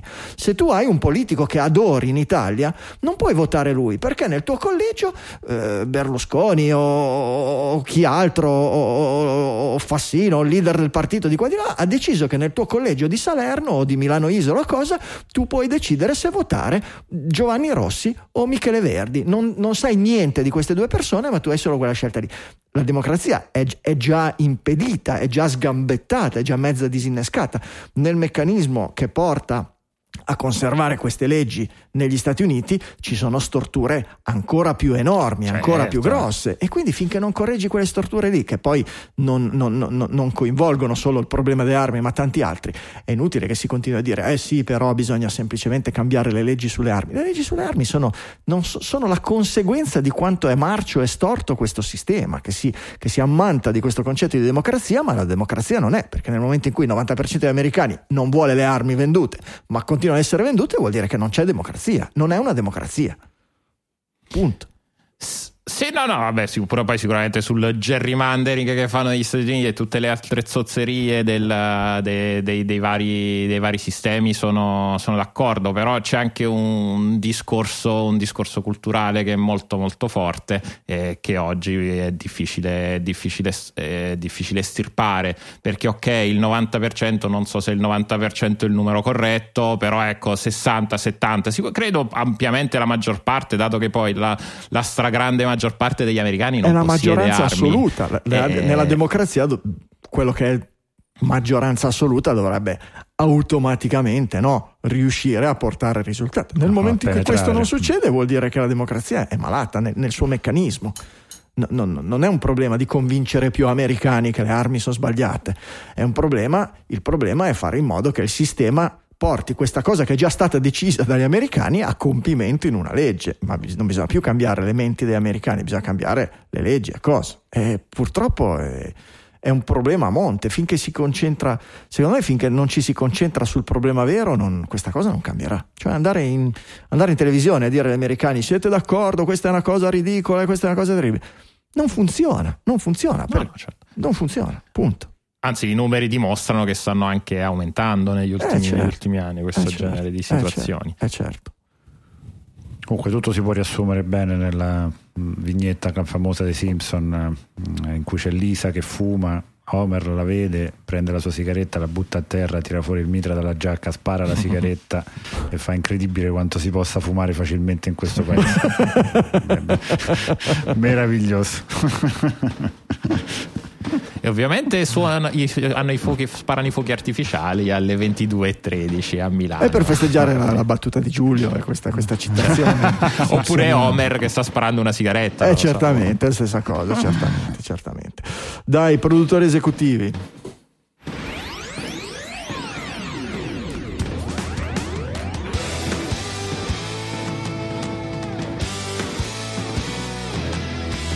Conditi dai fuochi d'artificio a Milano Isola. Ringraziamo chi dovete ringraziare anche voi per l'esistenza di questa puntata di Digitalia. Sono, sono un po' distratto da questo sparampam pam pam pam. Dimmi tu, dopo, stacco su, il microfono, dopo, vado via. Subito dopo aver parlato di armi non è neanche proprio bellissimo. Comunque ragazzi, okay, fondament- no. fondamentalmente chi sono i produttori esecutivi? Fondamentalmente qui si lavora. Ogni santo lunedì da 13 anni a questa parte si cerca di creare qualche cosa che sia un po' intrattenimento, farvi divertire, ridere insieme, eccetera, ma soprattutto cercare di fare un po' di cultura, un po' di informazione. Questo è un lavoro, comporta una fatica farlo con questa costanza, questa, questa perseveranza. Ogni singolo santo lunedì non c'è, non, c'è, non c'è impegno o problema che tenga. E beh, capite bene che non si può considerare un hobby. Per noi è un lavoro, ci mettiamo la passione e l'impegno che si dedica a un lavoro. Vi chiediamo in cambio una ricompensa, non vi chiediamo una cifra particolare, non vi chiediamo una cadenza, lasciamo tutto libero al vostro buon cuore, vi diamo semplicemente una serie di meccanismi con cui farlo e vi diciamo che noi continueremo a lavorare per voi e che vi chiediamo, come hanno fatto per 13 anni che è arrivato ad ascoltare Digitalia prima di voi, eh, continuare anche voi a farlo. I sistemi sono molto semplici, sono quelli più eh, stabili, più, più stabiliti, più, più, più vecchi nel web, se nel web si può parlare di qualcosa di vecchio vecchio come PayPal, come Satispay, il bonifico bancario online o il buon vecchio Bitcoin col trasferimento classico oppure i sistemi modernissimi del podcasting 2.0 che sono ancora in fase assolutamente sperimentale ma sembrano funzionare discretamente bene. Per quelli bisogna scaricare un'applicazione abilitata alle funzionalità del podcasting 2.0 newpodcastapps.com le trovate tutte e armarsi un momentino di sana volontà hackeristica per riuscire a scaricare un po' di bitcoin, a, a, montare un po' di bitcoin su queste app e a streamarli mentre noi vi mandiamo il nostro audio. Comunque il risultato è che ogni settimana voi vi beccate un'ora e mezza di notizie informazioni digitali e anche i ringraziamenti a chi, hanno, a chi ha dato, a chi ha deciso di dare la, la, sua parte, il suo contributo a questa attività, a questo lavoro. Per cui lascio la parola magari a Giulio che gli Volentieri. si butterà nel, nei ringraziamenti. Allora, partiamo proprio con gli streamer che hanno fatto le donazioni Value for Value. Abbiamo Nicola Gabriele D, Marco Iannaccone, Alessandro Varesi, Dax da Nicola Fort e Anonymous. Grazie davvero. Ringraziamo, grazie, grazie, grazie. Passiamo poi a Perpetual Executive Producer, le prime donazioni singole da un euro di Manuel Zavatta e Davide Tinti e una donazione Mitici. singola da 2 euro di Nicola Gabriele D. Grazie, grazie. Donazione singola da 2 euro di Cristian Vidimari e poi un'altra da 3 euro di Edoardo Zini. Passiamo poi alle donazioni ricorrenti da 3 euro mese che eh, vengono aperte da Alberto Cuffaro, Andrea Bottaro, Fabio, Fabio Filisetti, Matteo Sandri, Giuseppe Marino, Mattia Lanzoni, Giulio Magnifico, Luca Di Stefano, Paola Danieli, Diego Violi, Nicola Bisceglie, Matteo Rosina, Danny Manzini e Riccardo Peruzzini. Grazie a tutti ragazzi, grazie, grazie. davvero. Donazioni ricorrenti da 5 euro mese di Maurizio Mistrali, Carlotta Cubeddu, Douglas Whiteling, Dardi Massimiliano, Mirto Todini, Roberto Tarzia, Stefano Augusto Innocenti. Grazie a tutti. Buoni- bonifico ricorrente da 5 euro mese di Daniele Tomasoni Grande. e poi area grandi produttori con una donazione ricorrente da 10 euro mese di Maurizio Galluzzo. Grande prof, grazie. Ciao Maurizio, è un bonifico ricorrente a 10 euro mese di Fabrizio Mele. Grande Fabrizio, grandissimo. Collega. Grazie a tutti ragazzi. Eh, grazie per aver capito il meccanismo, grazie per aver capito Digitalia, grazie per aver capito le fatiche del nostro lavoro e aver deciso di dare qualcosa in cambio. I metodi li vi ho già spiegati, andate su digitalia.fm e trovate tutti i link, tutte le spiegazioni e tutto quello che volete, voi metteteci la vostra buona volontà, noi continuiamo a lavorare per voi.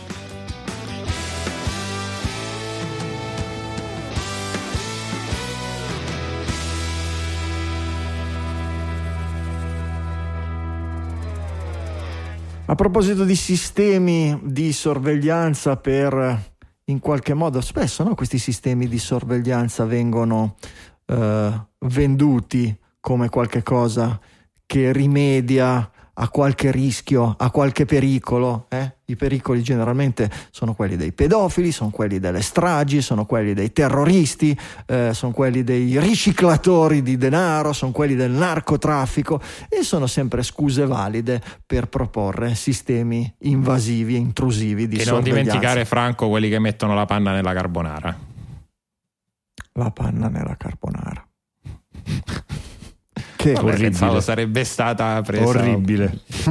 Chi è Cle- Clearview che, che propone i suoi sistemi di riconoscimento facciale per, per- per sputtanare quelli che mettono la panna nella carbonara? Sì, può essere anche se Eh, nei filtri. Sì, Esatto, sì. nei filtri, sì, sì. Ho letto questo articolo su, ehm, sul sito di Tota, Tutanota. Tutanota è un Tutanota. provider di eh, email eh, con meccanismi di difesa della privacy che analizza i sistemi di eh, CSAM scanning, vi ricordate? Quelle- quegli algoritmi proposti dalla Commissione europea eh, e eh, da Apple proposti da Tim Cook, cos'era? Un sei mesi fa, 3-4 mesi fa, che proponevano di inserirli in modo da mettere degli algoritmi direttamente sui nostri dispositivi per verificare eh, foto e messaggi e intercettare direttamente on device eh, contenuti che fossero pericolosi eh, per quello che riguarda il traffico di minori e gli abusi nei confronti di, di minori. Questa, eh, questo articolo di, di- di inchiesta e di, e di approfondimento è molto molto interessante, va a analizzare le, ehm, i claim, le affermazioni dell'Unione Europea, della Commissione Europea che dice che eh, nel mondo un bambino su cinque, anzi non nel mondo ma nell'Unione Europea un bambino su cinque sarebbe eh, oggetto di abusi sessuali, che la sorveglianza basata su intelligenza artificiale non avrebbe nessun danno, non, non- non costituirebbe nessun danno nei confronti della nostra privacy, ma riuscirebbe a salvare i bambini e che il 90% delle, delle- delle- delle- dei contenuti, eh, di questo tipo di contenuti sarebbero stati su server europei e va a smontare eh, punto per punto queste affermazioni. L'ho trovata abbastanza, abbastanza interessante, prima di tutto ovviamente sul numero, che è questo numero proposto dalla Commissione europea, che in Europa un bambino su cinque sarebbe vittima di abuso, eh, è uno di quei numeri... che- eh, c'era stato qualche cosa nelle puntate precedenti, forse quello, quello sul- sull'alfabetismo, sul, sul, ehm, la settimana scorsa ne parlavamo forse con Francesco, no? erano di nuovo numeri sparati a caso, più, più sono sparati, più colpiscono, più Sì, sì. rimangono Nella, nella notizia e nella, nella riverberazione. E- era sulla, sulla capacità di Sì, comprendere poi- un testo scritto nei ragazzi di, di- di- di terza media, una roba del genere. Statistiche Sì, sì, sì. completamente inventate, completamente sballate. E questa è la stessa cosa, dire un bambino su cinque eh, in- nell'Unione Europea non salta fuori da nessuna parte. Che poi scusa Franco ti interrompo perché qui è giusta una precisazione perché poi mi, mi- mi ha colpito molto l'articolo leggendo nei commenti, poi l'articolo è stato anche revisionato, questo tema dell'1 su 5 in realtà è un dato che viene dato dal Consiglio d'Europa, da un sito del Consiglio d'Europa, non dalla Commissione Europea nella sua proposta SISAM, non che questa cosa cambi chissà che nella gravità della proposizione, però quello che viene raccontato insomma ha varie fonti diverse. E giustamente poi l'articolo quando approfondisce utilizza come riferimento eh, la- l'Organizzazione Mondiale del- del- della Salute eh, che cita invece come problematico il 9.6%, insomma intorno al 10% come reale rischio di abuso da parte dei bambini che porrebbe nell'Unione Europea comunque 6 milioni di bambini a rischio che è un numero oggettivamente molto alto ma certo non eh, uguale all'1 su 5 citato da quell'altra, da quell'altra fonte. Al di fuori poi del dettaglio di cui viene smontata questa cosa mi ricorda No, molto anche perché è un dato, un- que- quello del 9%, che poi 10%, eh, è, è- è- è la metà dell'1 su 5, per cui siamo già alla metà, ma è worldwide, Ah, certo, inclu- include certo. culture ben diverse dalla nostra, dove si sa che la protezione sia della persona umana in generale, sia dei bambini, è diversa da quella che possiamo aspettarci nell'Unione Europea. Sono assolutamente d'accordo e poi mh, lego molto questo atteggiamento nel modo sia dei documenti ufficiali ma anche nel modo in cui viene narrato un po' questa, questa proposta quasi in maniera molto similare a quando commentammo la tematica del reduxio ad Hitlerum, no? dove la dinamica è esattamente la stessa, però è ad certo. pedofilum, cioè certo, che, che certo. tu azzeri il dibattito perché poni al centro quella tipologia di. È, è un crimine talmente di, di grave e talmente che, che fa inorridire chiunque di noi che qualsiasi che si, si, si tende Commentare a. Commentare qualcosa contro sei nell'errore. Che non vuoi fare qualcosa contro i pedofili? Eh, certamente, certamente. L'altro elemento che mi ha fatto pensare è che eh, questo non sapevo assolutamente, tra il 70 e l'85% dei bambini abusati conoscono già precedente il loro abusatore e spesso è una persona ben conosciuta o addirittura un familiare. E questo disinnesca automaticamente qualsiasi tipo di, cioè la maggior parte degli abusi non arrivano con un contatto o una comunicazione tramite il web, tramite i telefonini, tramite cose, ma dal contatto di persona o addirittura dalla convivenza. Per cui se l'80-85% di questi abusi avvengono al, a, completamente al di fuori dei nostri smartphone, mettere un meccanismo anche ammettendo che sia perfetto sullo smartphone, non avrebbe certamente efficacia al di là del 15-20% dei casi rimanenti e quindi ci dice già che stiamo cercando di mettere una trappola nel posto sbagliato. Sì, che sì, poi, che è, poi... È, è, Scusa Michele, vai, vai. No, dicevo ok, e non entro poi nel merito, anche onestamente a me l'articolo non l'ho trovato particolarmente approfondito, anche perché poi è scritto da uno dei fondatori di tutta nota che fa un altro lavoro, non è, non è un giornalista, per quanto poi ponga anche dei, dei, problemi, dei problemi, corretti, a partire da quello della, della bontà del, del dato. Uh, però attenzione, e, e, non entro nel discorso della, del soluzionismo tecnologico proposto dall'Unione Europea che eh, ha tutti i limiti che, di cui abbiamo detto, però attenzione che non stiamo parlando non si parla soltanto poi del contatto, nel senso non è soltanto adescare i bambini, ma nel momento in cui tu sei un familiare che abusa di un bambino e ne trai poi del materiale pedopornografico, spesso e volentieri succede che poi questo materiale pedopornografico lo scambi su, sull'internet successivamente. Poi ripeto, non è detto che que- no, questa no, ovviamente non è, non è, la soluzione, però c'è di, di, nu- di nuovo, certo, certo, però una cosa così intrusiva la utilizziamo solo per proteggere i bambini che dopo essere stati abusati vengono certo. pubblicati e scambiati sui pedofili pedofili, quelli che vengono violentati e basta, e magari incatenati in una cantina certo. e non pubblicati e scambiati su internet, per quelli ce ne freghiamo perché tanto salviamo gli altri. Cioè, di nuovo ti fa capire la stortura di queste, il, il modo di chi propone queste, queste, queste leggi che in qualche modo... E di nuovo, secondo no. me, è di nuovo un, un problema di stortura dei nostri meccanismi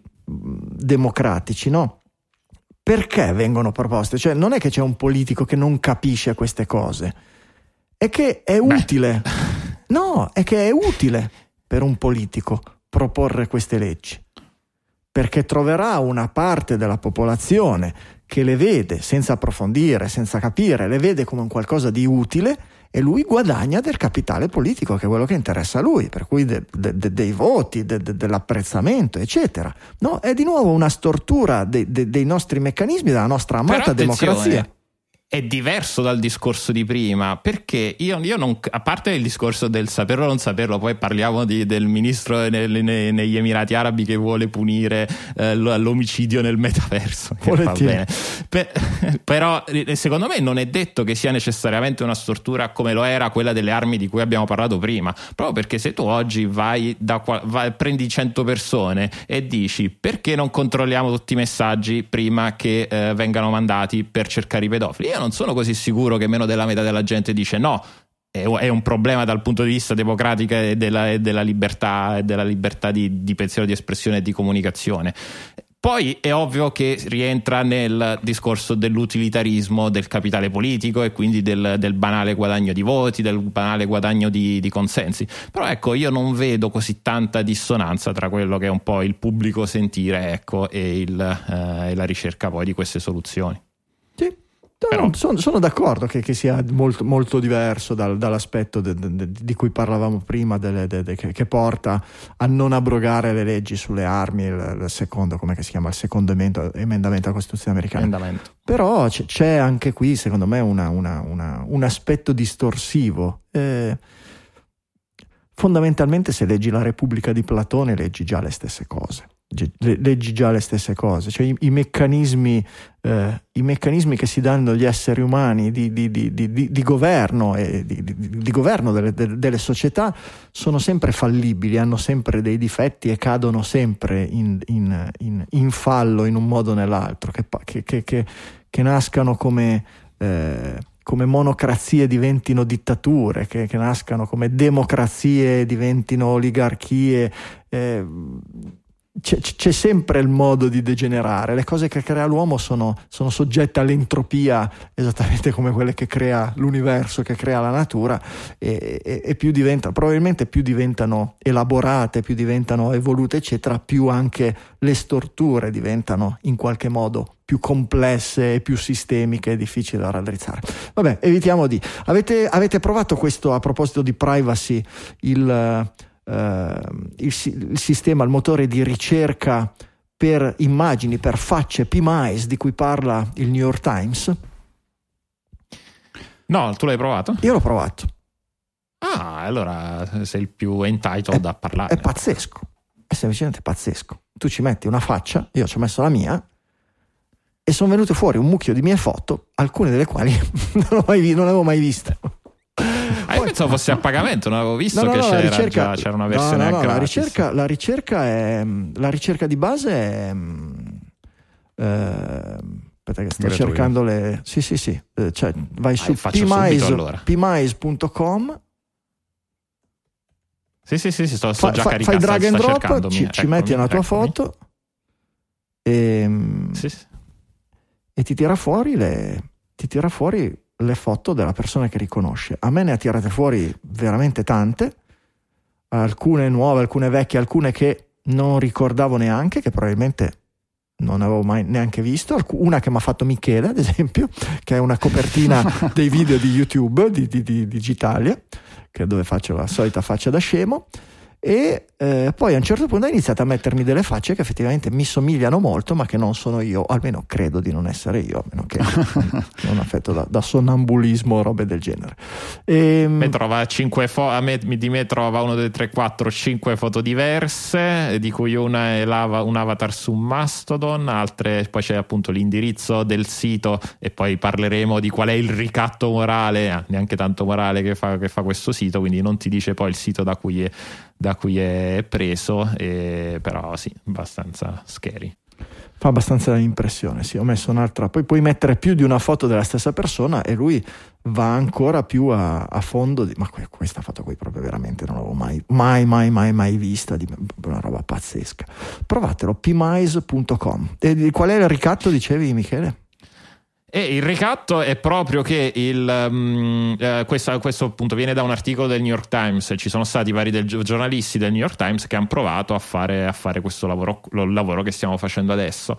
E cosa è successo? E come succede molto spesso, riemergono uh, cose che molte persone hanno voglia di, di, cancellare del proprio passato. Molto banalmente, certo. ad esempio, eh, molto banalmente c'è stata una giornalista che ha avuto un periodo della sua vita particolarmente difficile, è andata a fare un provino per un, per un film hard e eh, nonostante poi sia, sia, scappata nel mezzo del provino, queste persone hanno utilizzato la, le immagini di quello che, che hanno trovato, l'hanno comunque pubblicato senza, su internet senza il consenso della persona e oggi sono da qualche parte su internet e questo motore di ricerca le ha, le ha, le ha trovate qual è la differenza rispetto a Clearview? È che in teoria questo, questo sito non va a, identi- a, a indicizzare eh, le foto dei social network anche se appunto ho appena trovato una che se ho stata quasi sicuramente su Mastodon leggo https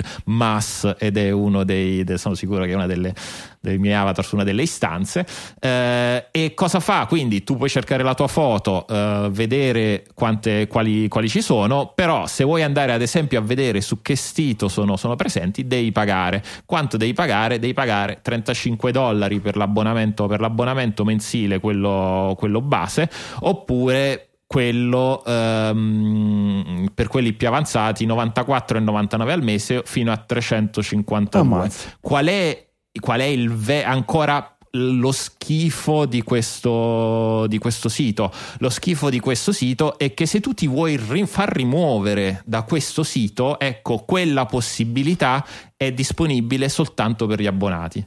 Quindi tu in realtà mi Pazzesco. pare che a un certo punto l'articolo dice che è andando a cercare nei menu e nei sottomenu forse trovi qualcosa del genere però ecco il, ehm, eh, questa possibilità è eh, molto più facile nel momento in cui paghi Sei per- abbonato.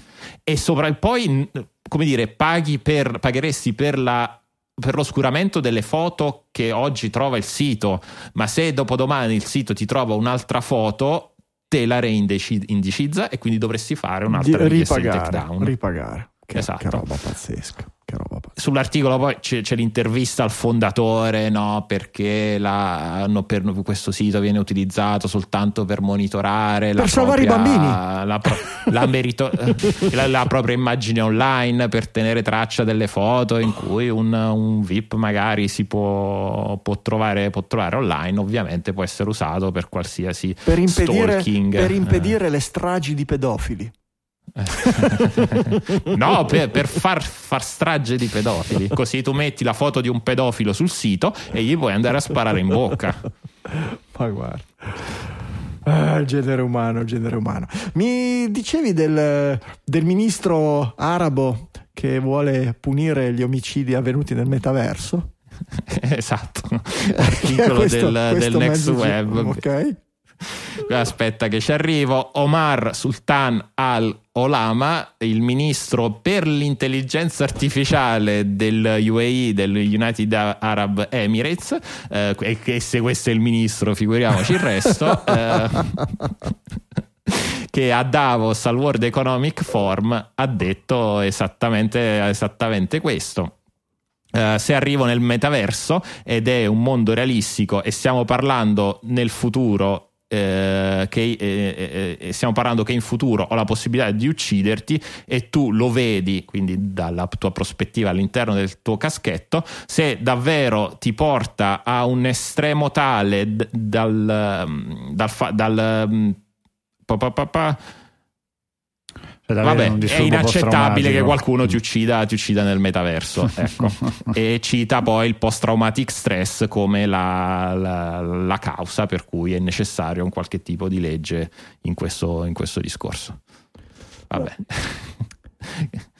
Vostro onore non ho nient'altro da dire. ok, perfetto. Ma gli arabi sono così, cioè se, se devi uccidere una persona, se devi uccidere un giornalista lo, lo- lo porti in un'ambasciata, non lo uccidi mica nel Esatto. metaverso, cioè non, non è che puoi.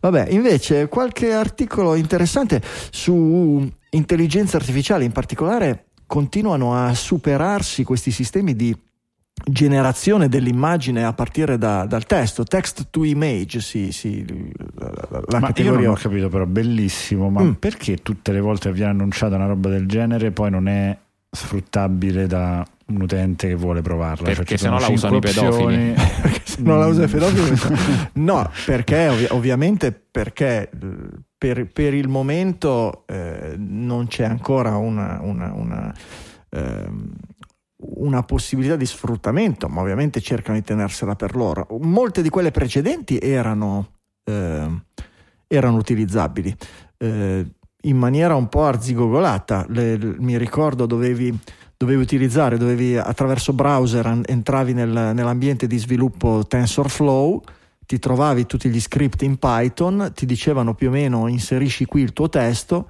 e facevi girare lo script in Python in queste macchine virtuali che ti mette a disposizione Google gratis a seconda dell'account che hai, ehm, oppure se andavi oltre una certa quantità di risorse di calcolo nel mese ti proponeva dei piani a pagamento e te le, te le generava. Io ho un archivio, un archivietto di immagini che mi ero generato e che erano abbastanza impressionanti, ma quelle che sono uscite negli ultimi No, mesi queste e questa di questa settimana testa. sono fuori di testa e sono eh, sì, sì, sì, sì, sono, sono veramente. Io invito veramente i nostri digitaliani ad andare sui vari siti dove ne hanno parlato e, a- e- e- anche direttamente su quello di, su quello di, di- di Google.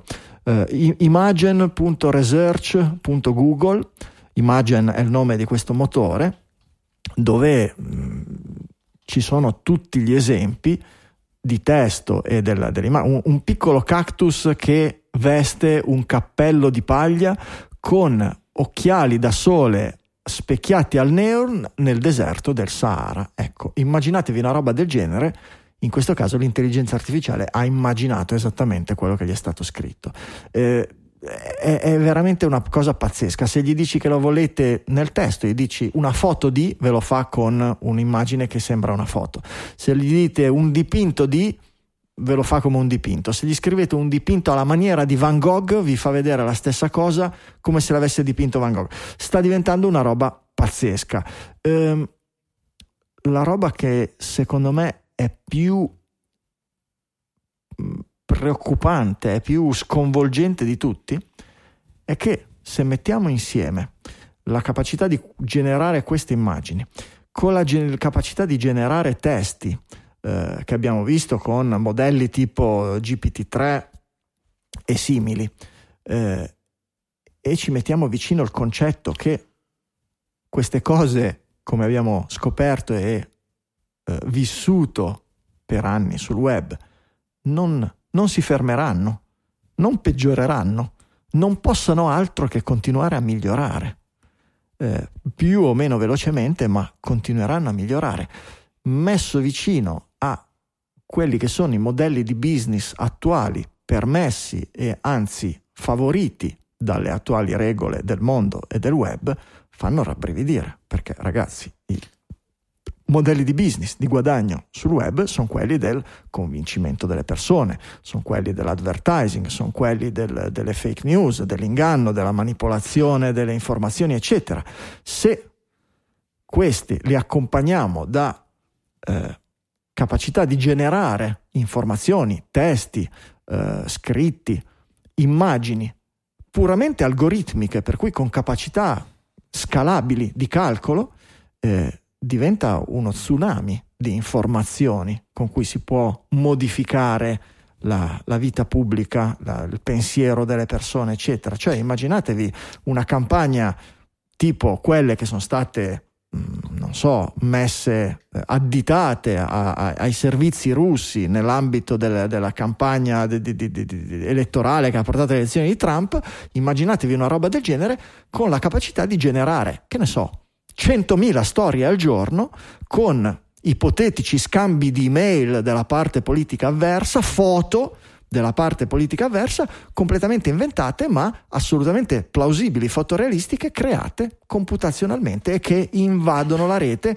e che poi vengono, vengono retweetate secondo la, la, la, quanto le persone si adirano, si arrabbiano, si infervorano quando le vedono, in una quantità ovviamente illimitata. È, è, è è la fine del, de, de, della possibilità per il genere umano di avere un discorso sensato sul web. È, è una cosa, cioè, non, non, non, credo ci sarebbe nessun modo o eh, ci sarà una forza uguale e contraria per costruire dei sistemi algoritmici di identificazione automatica di questo tipo di contenuti e che quindi i vari siti di, di social avranno modo di filtrarli e bloccarli immediatamente, se no non, non, cioè nel momento in cui la, la, la capacità delle macchine di, di, generare queste cose sarà di mm, un cannone 100.000 volte più forte, con una portata maggiore rispetto al resto dell'umanità, quando tu vai sul web hai una possibilità su un milione di leggere una cosa che è generata da un'altra persona o che è vera o che è reale. È, è una cosa sconvolgente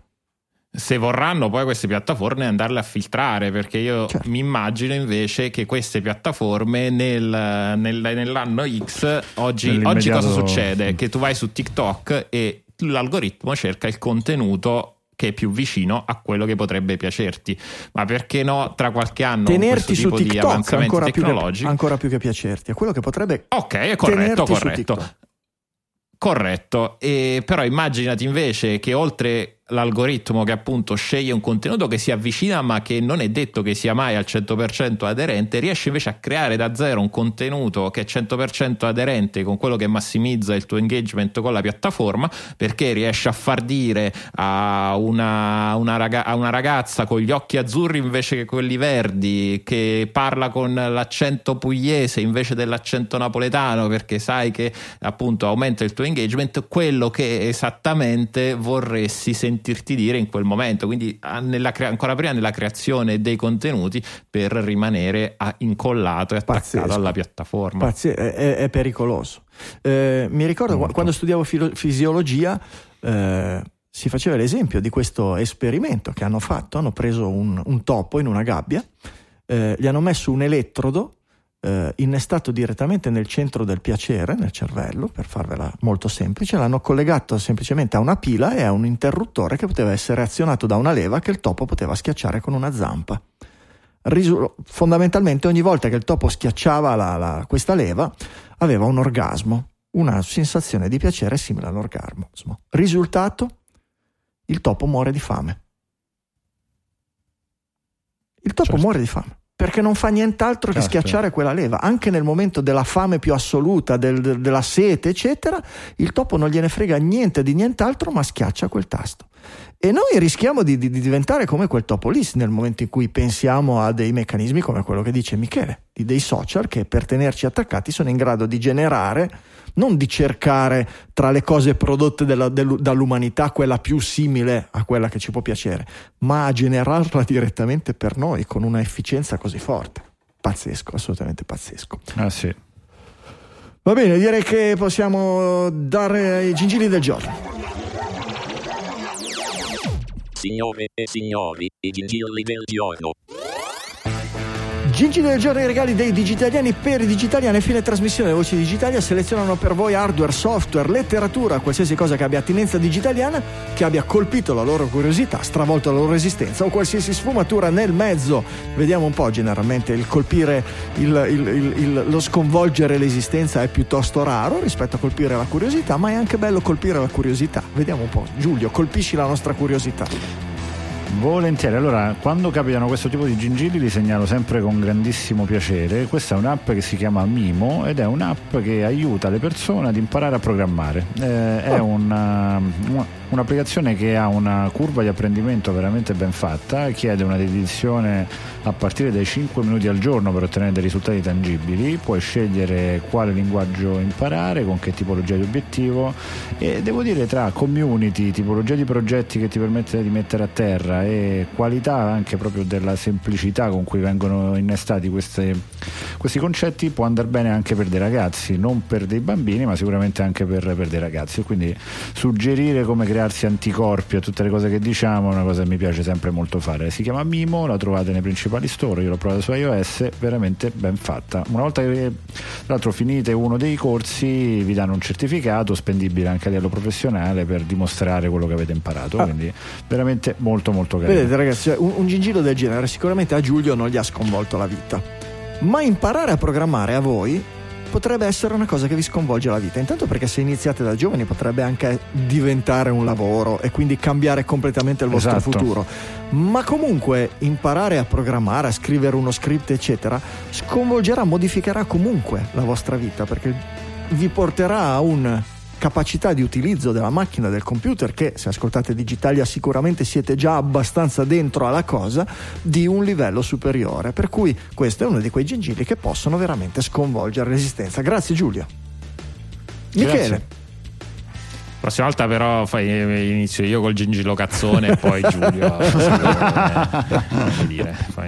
poi. vabbè, diciamo che potete usare anche il gingillo, gingillo cazzone, dai, Michele. Eh, no, va bene, no, va bene. Eh, il gingillo cazzone è un, video, è un videogioco, un bel videogioco, quindi non si è, se non siete tipi dalla programmazione oppure se volete, dopo aver imparato a programmare col gingillo di Giulio, vi volete riposare giocando a un gioco, vi consiglio Hollow Knight che è un Metroidvania, quindi quindi diciamo un, un gioco un che ha delle esatto che ha delle componenti platform delle, combat, delle, mm, delle componenti di combattimento e anche GDPR eh, se GDPR ciao vabbè il lavoro oramai mi eh, ha mangiato certo. delle, di, gioco di, di, gioco di ruolo di GDR RPG mm. RPG, GDR, GRPG, siamo là. E, mh, eh, lo trovate a circa 15, 15 euro a prezzo pieno, però ecco, se pazientate un po' anche sotto i 5 euro nei principali store su tutte le, eh, su tutte le piattaforme, sia console che PC, ed è uno di quei giochi che dici è davvero bello, ancora prima che dal punto di vista eh, giocoso, ludico, dal punto di vista estetico è molto molto bello. Eh, è sviluppato da un piccolo team australiano di tre persone, dici insomma cosa ho fatto della mia vita eh, se tre persone hanno fatto questo pezzo quasi pezzo di arte ecco è uno di quei giochi che va in quella direzione lì Hollow Knight lo trovate bello anche per quasi. Mac su Steam e anche per Mac per cui Vedi? Entrate su Steam. L'inclusiv- l'inclusività. Sono questi i problemi dell'inclusività da risolvere, certamente. Grazie Michele. Eh, Gingillo semicazzone anche per me, però vabbè, ci sta. Avete il Mac, vi piacciono i, gli, gli, sfondi per lo schermo, quelli dinamici, quelli variabili, come ha iniziato a introdurre Apple, no? quelli che al tramonto e all'alba e a ogni ora avete la stessa foto, magari in momenti diversi della giornata cambia la luce, o semplicemente un wallpaper eh, simile simile ma differente per il tema diurno e per quello notturno. Ebbene, questo, eh, questo gingillo, questo software disponibile su GitHub, quindi anche con tanto di eh, codice sorgente, ma poi con il link anche per scaricarlo già fatto sul Mac App Store, vi consente di creare i vostri desktop, i vostri sfondi desktop, i vostri wallpaper dinamici o a tema diurno e notturno in completa autonomia. Si chiama Equinox e lo trovate insieme agli altri giri del giorno sulle note di questa puntata di Digitalia. Quindi quale sarà il link? digitalia.fm slash 627 dove trovate appunto tutti i link della puntata.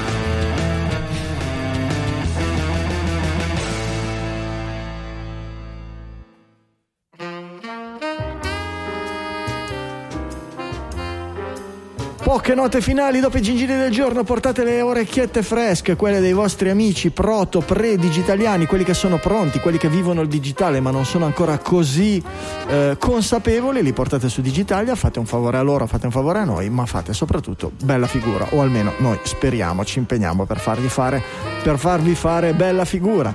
Vi ringraziamo ancora una volta se ci avete dato il vostro supporto eh, morale ma anche monetario tramite i sistemi di cui vi abbiamo parlato prima. Vi vi chiediamo per piacere di continuare a farlo perché noi continuiamo a versare sudore per voi a lavorare in settimana e tutti i lunedì sera. E lunedì sera prossimo torneremo come tutti i lunedì, ci potete ascoltare e potete dire ai vostri amici di ascoltarci anche direttamente colti in flagrante, cioè mentre registriamo in video su YouTube, su Stitch, su Stitch, Stitch, come si su, Carino su Stitch. Su, Twitch. Stitch era quello di, di, di, di Lillo e Stitch. No, Lillo e Stitch. Su, su, Twitch, ma Stitch lo creeremo noi. Stitch.com, vai a vedere Giulio se è libero il dominio. Qualche Stitch.xxxx ci sarà sicuramente libero.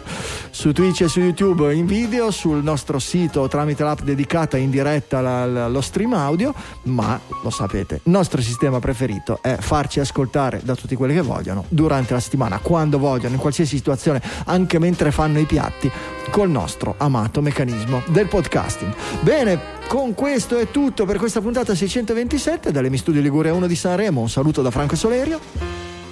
Dallo studio di Milano Isola, un ciao da Michele Di Maio. E un ciao anche da Roma, da Giulio Cubini. Ci sentiamo la settimana prossima con una nuova puntata di Digitalia.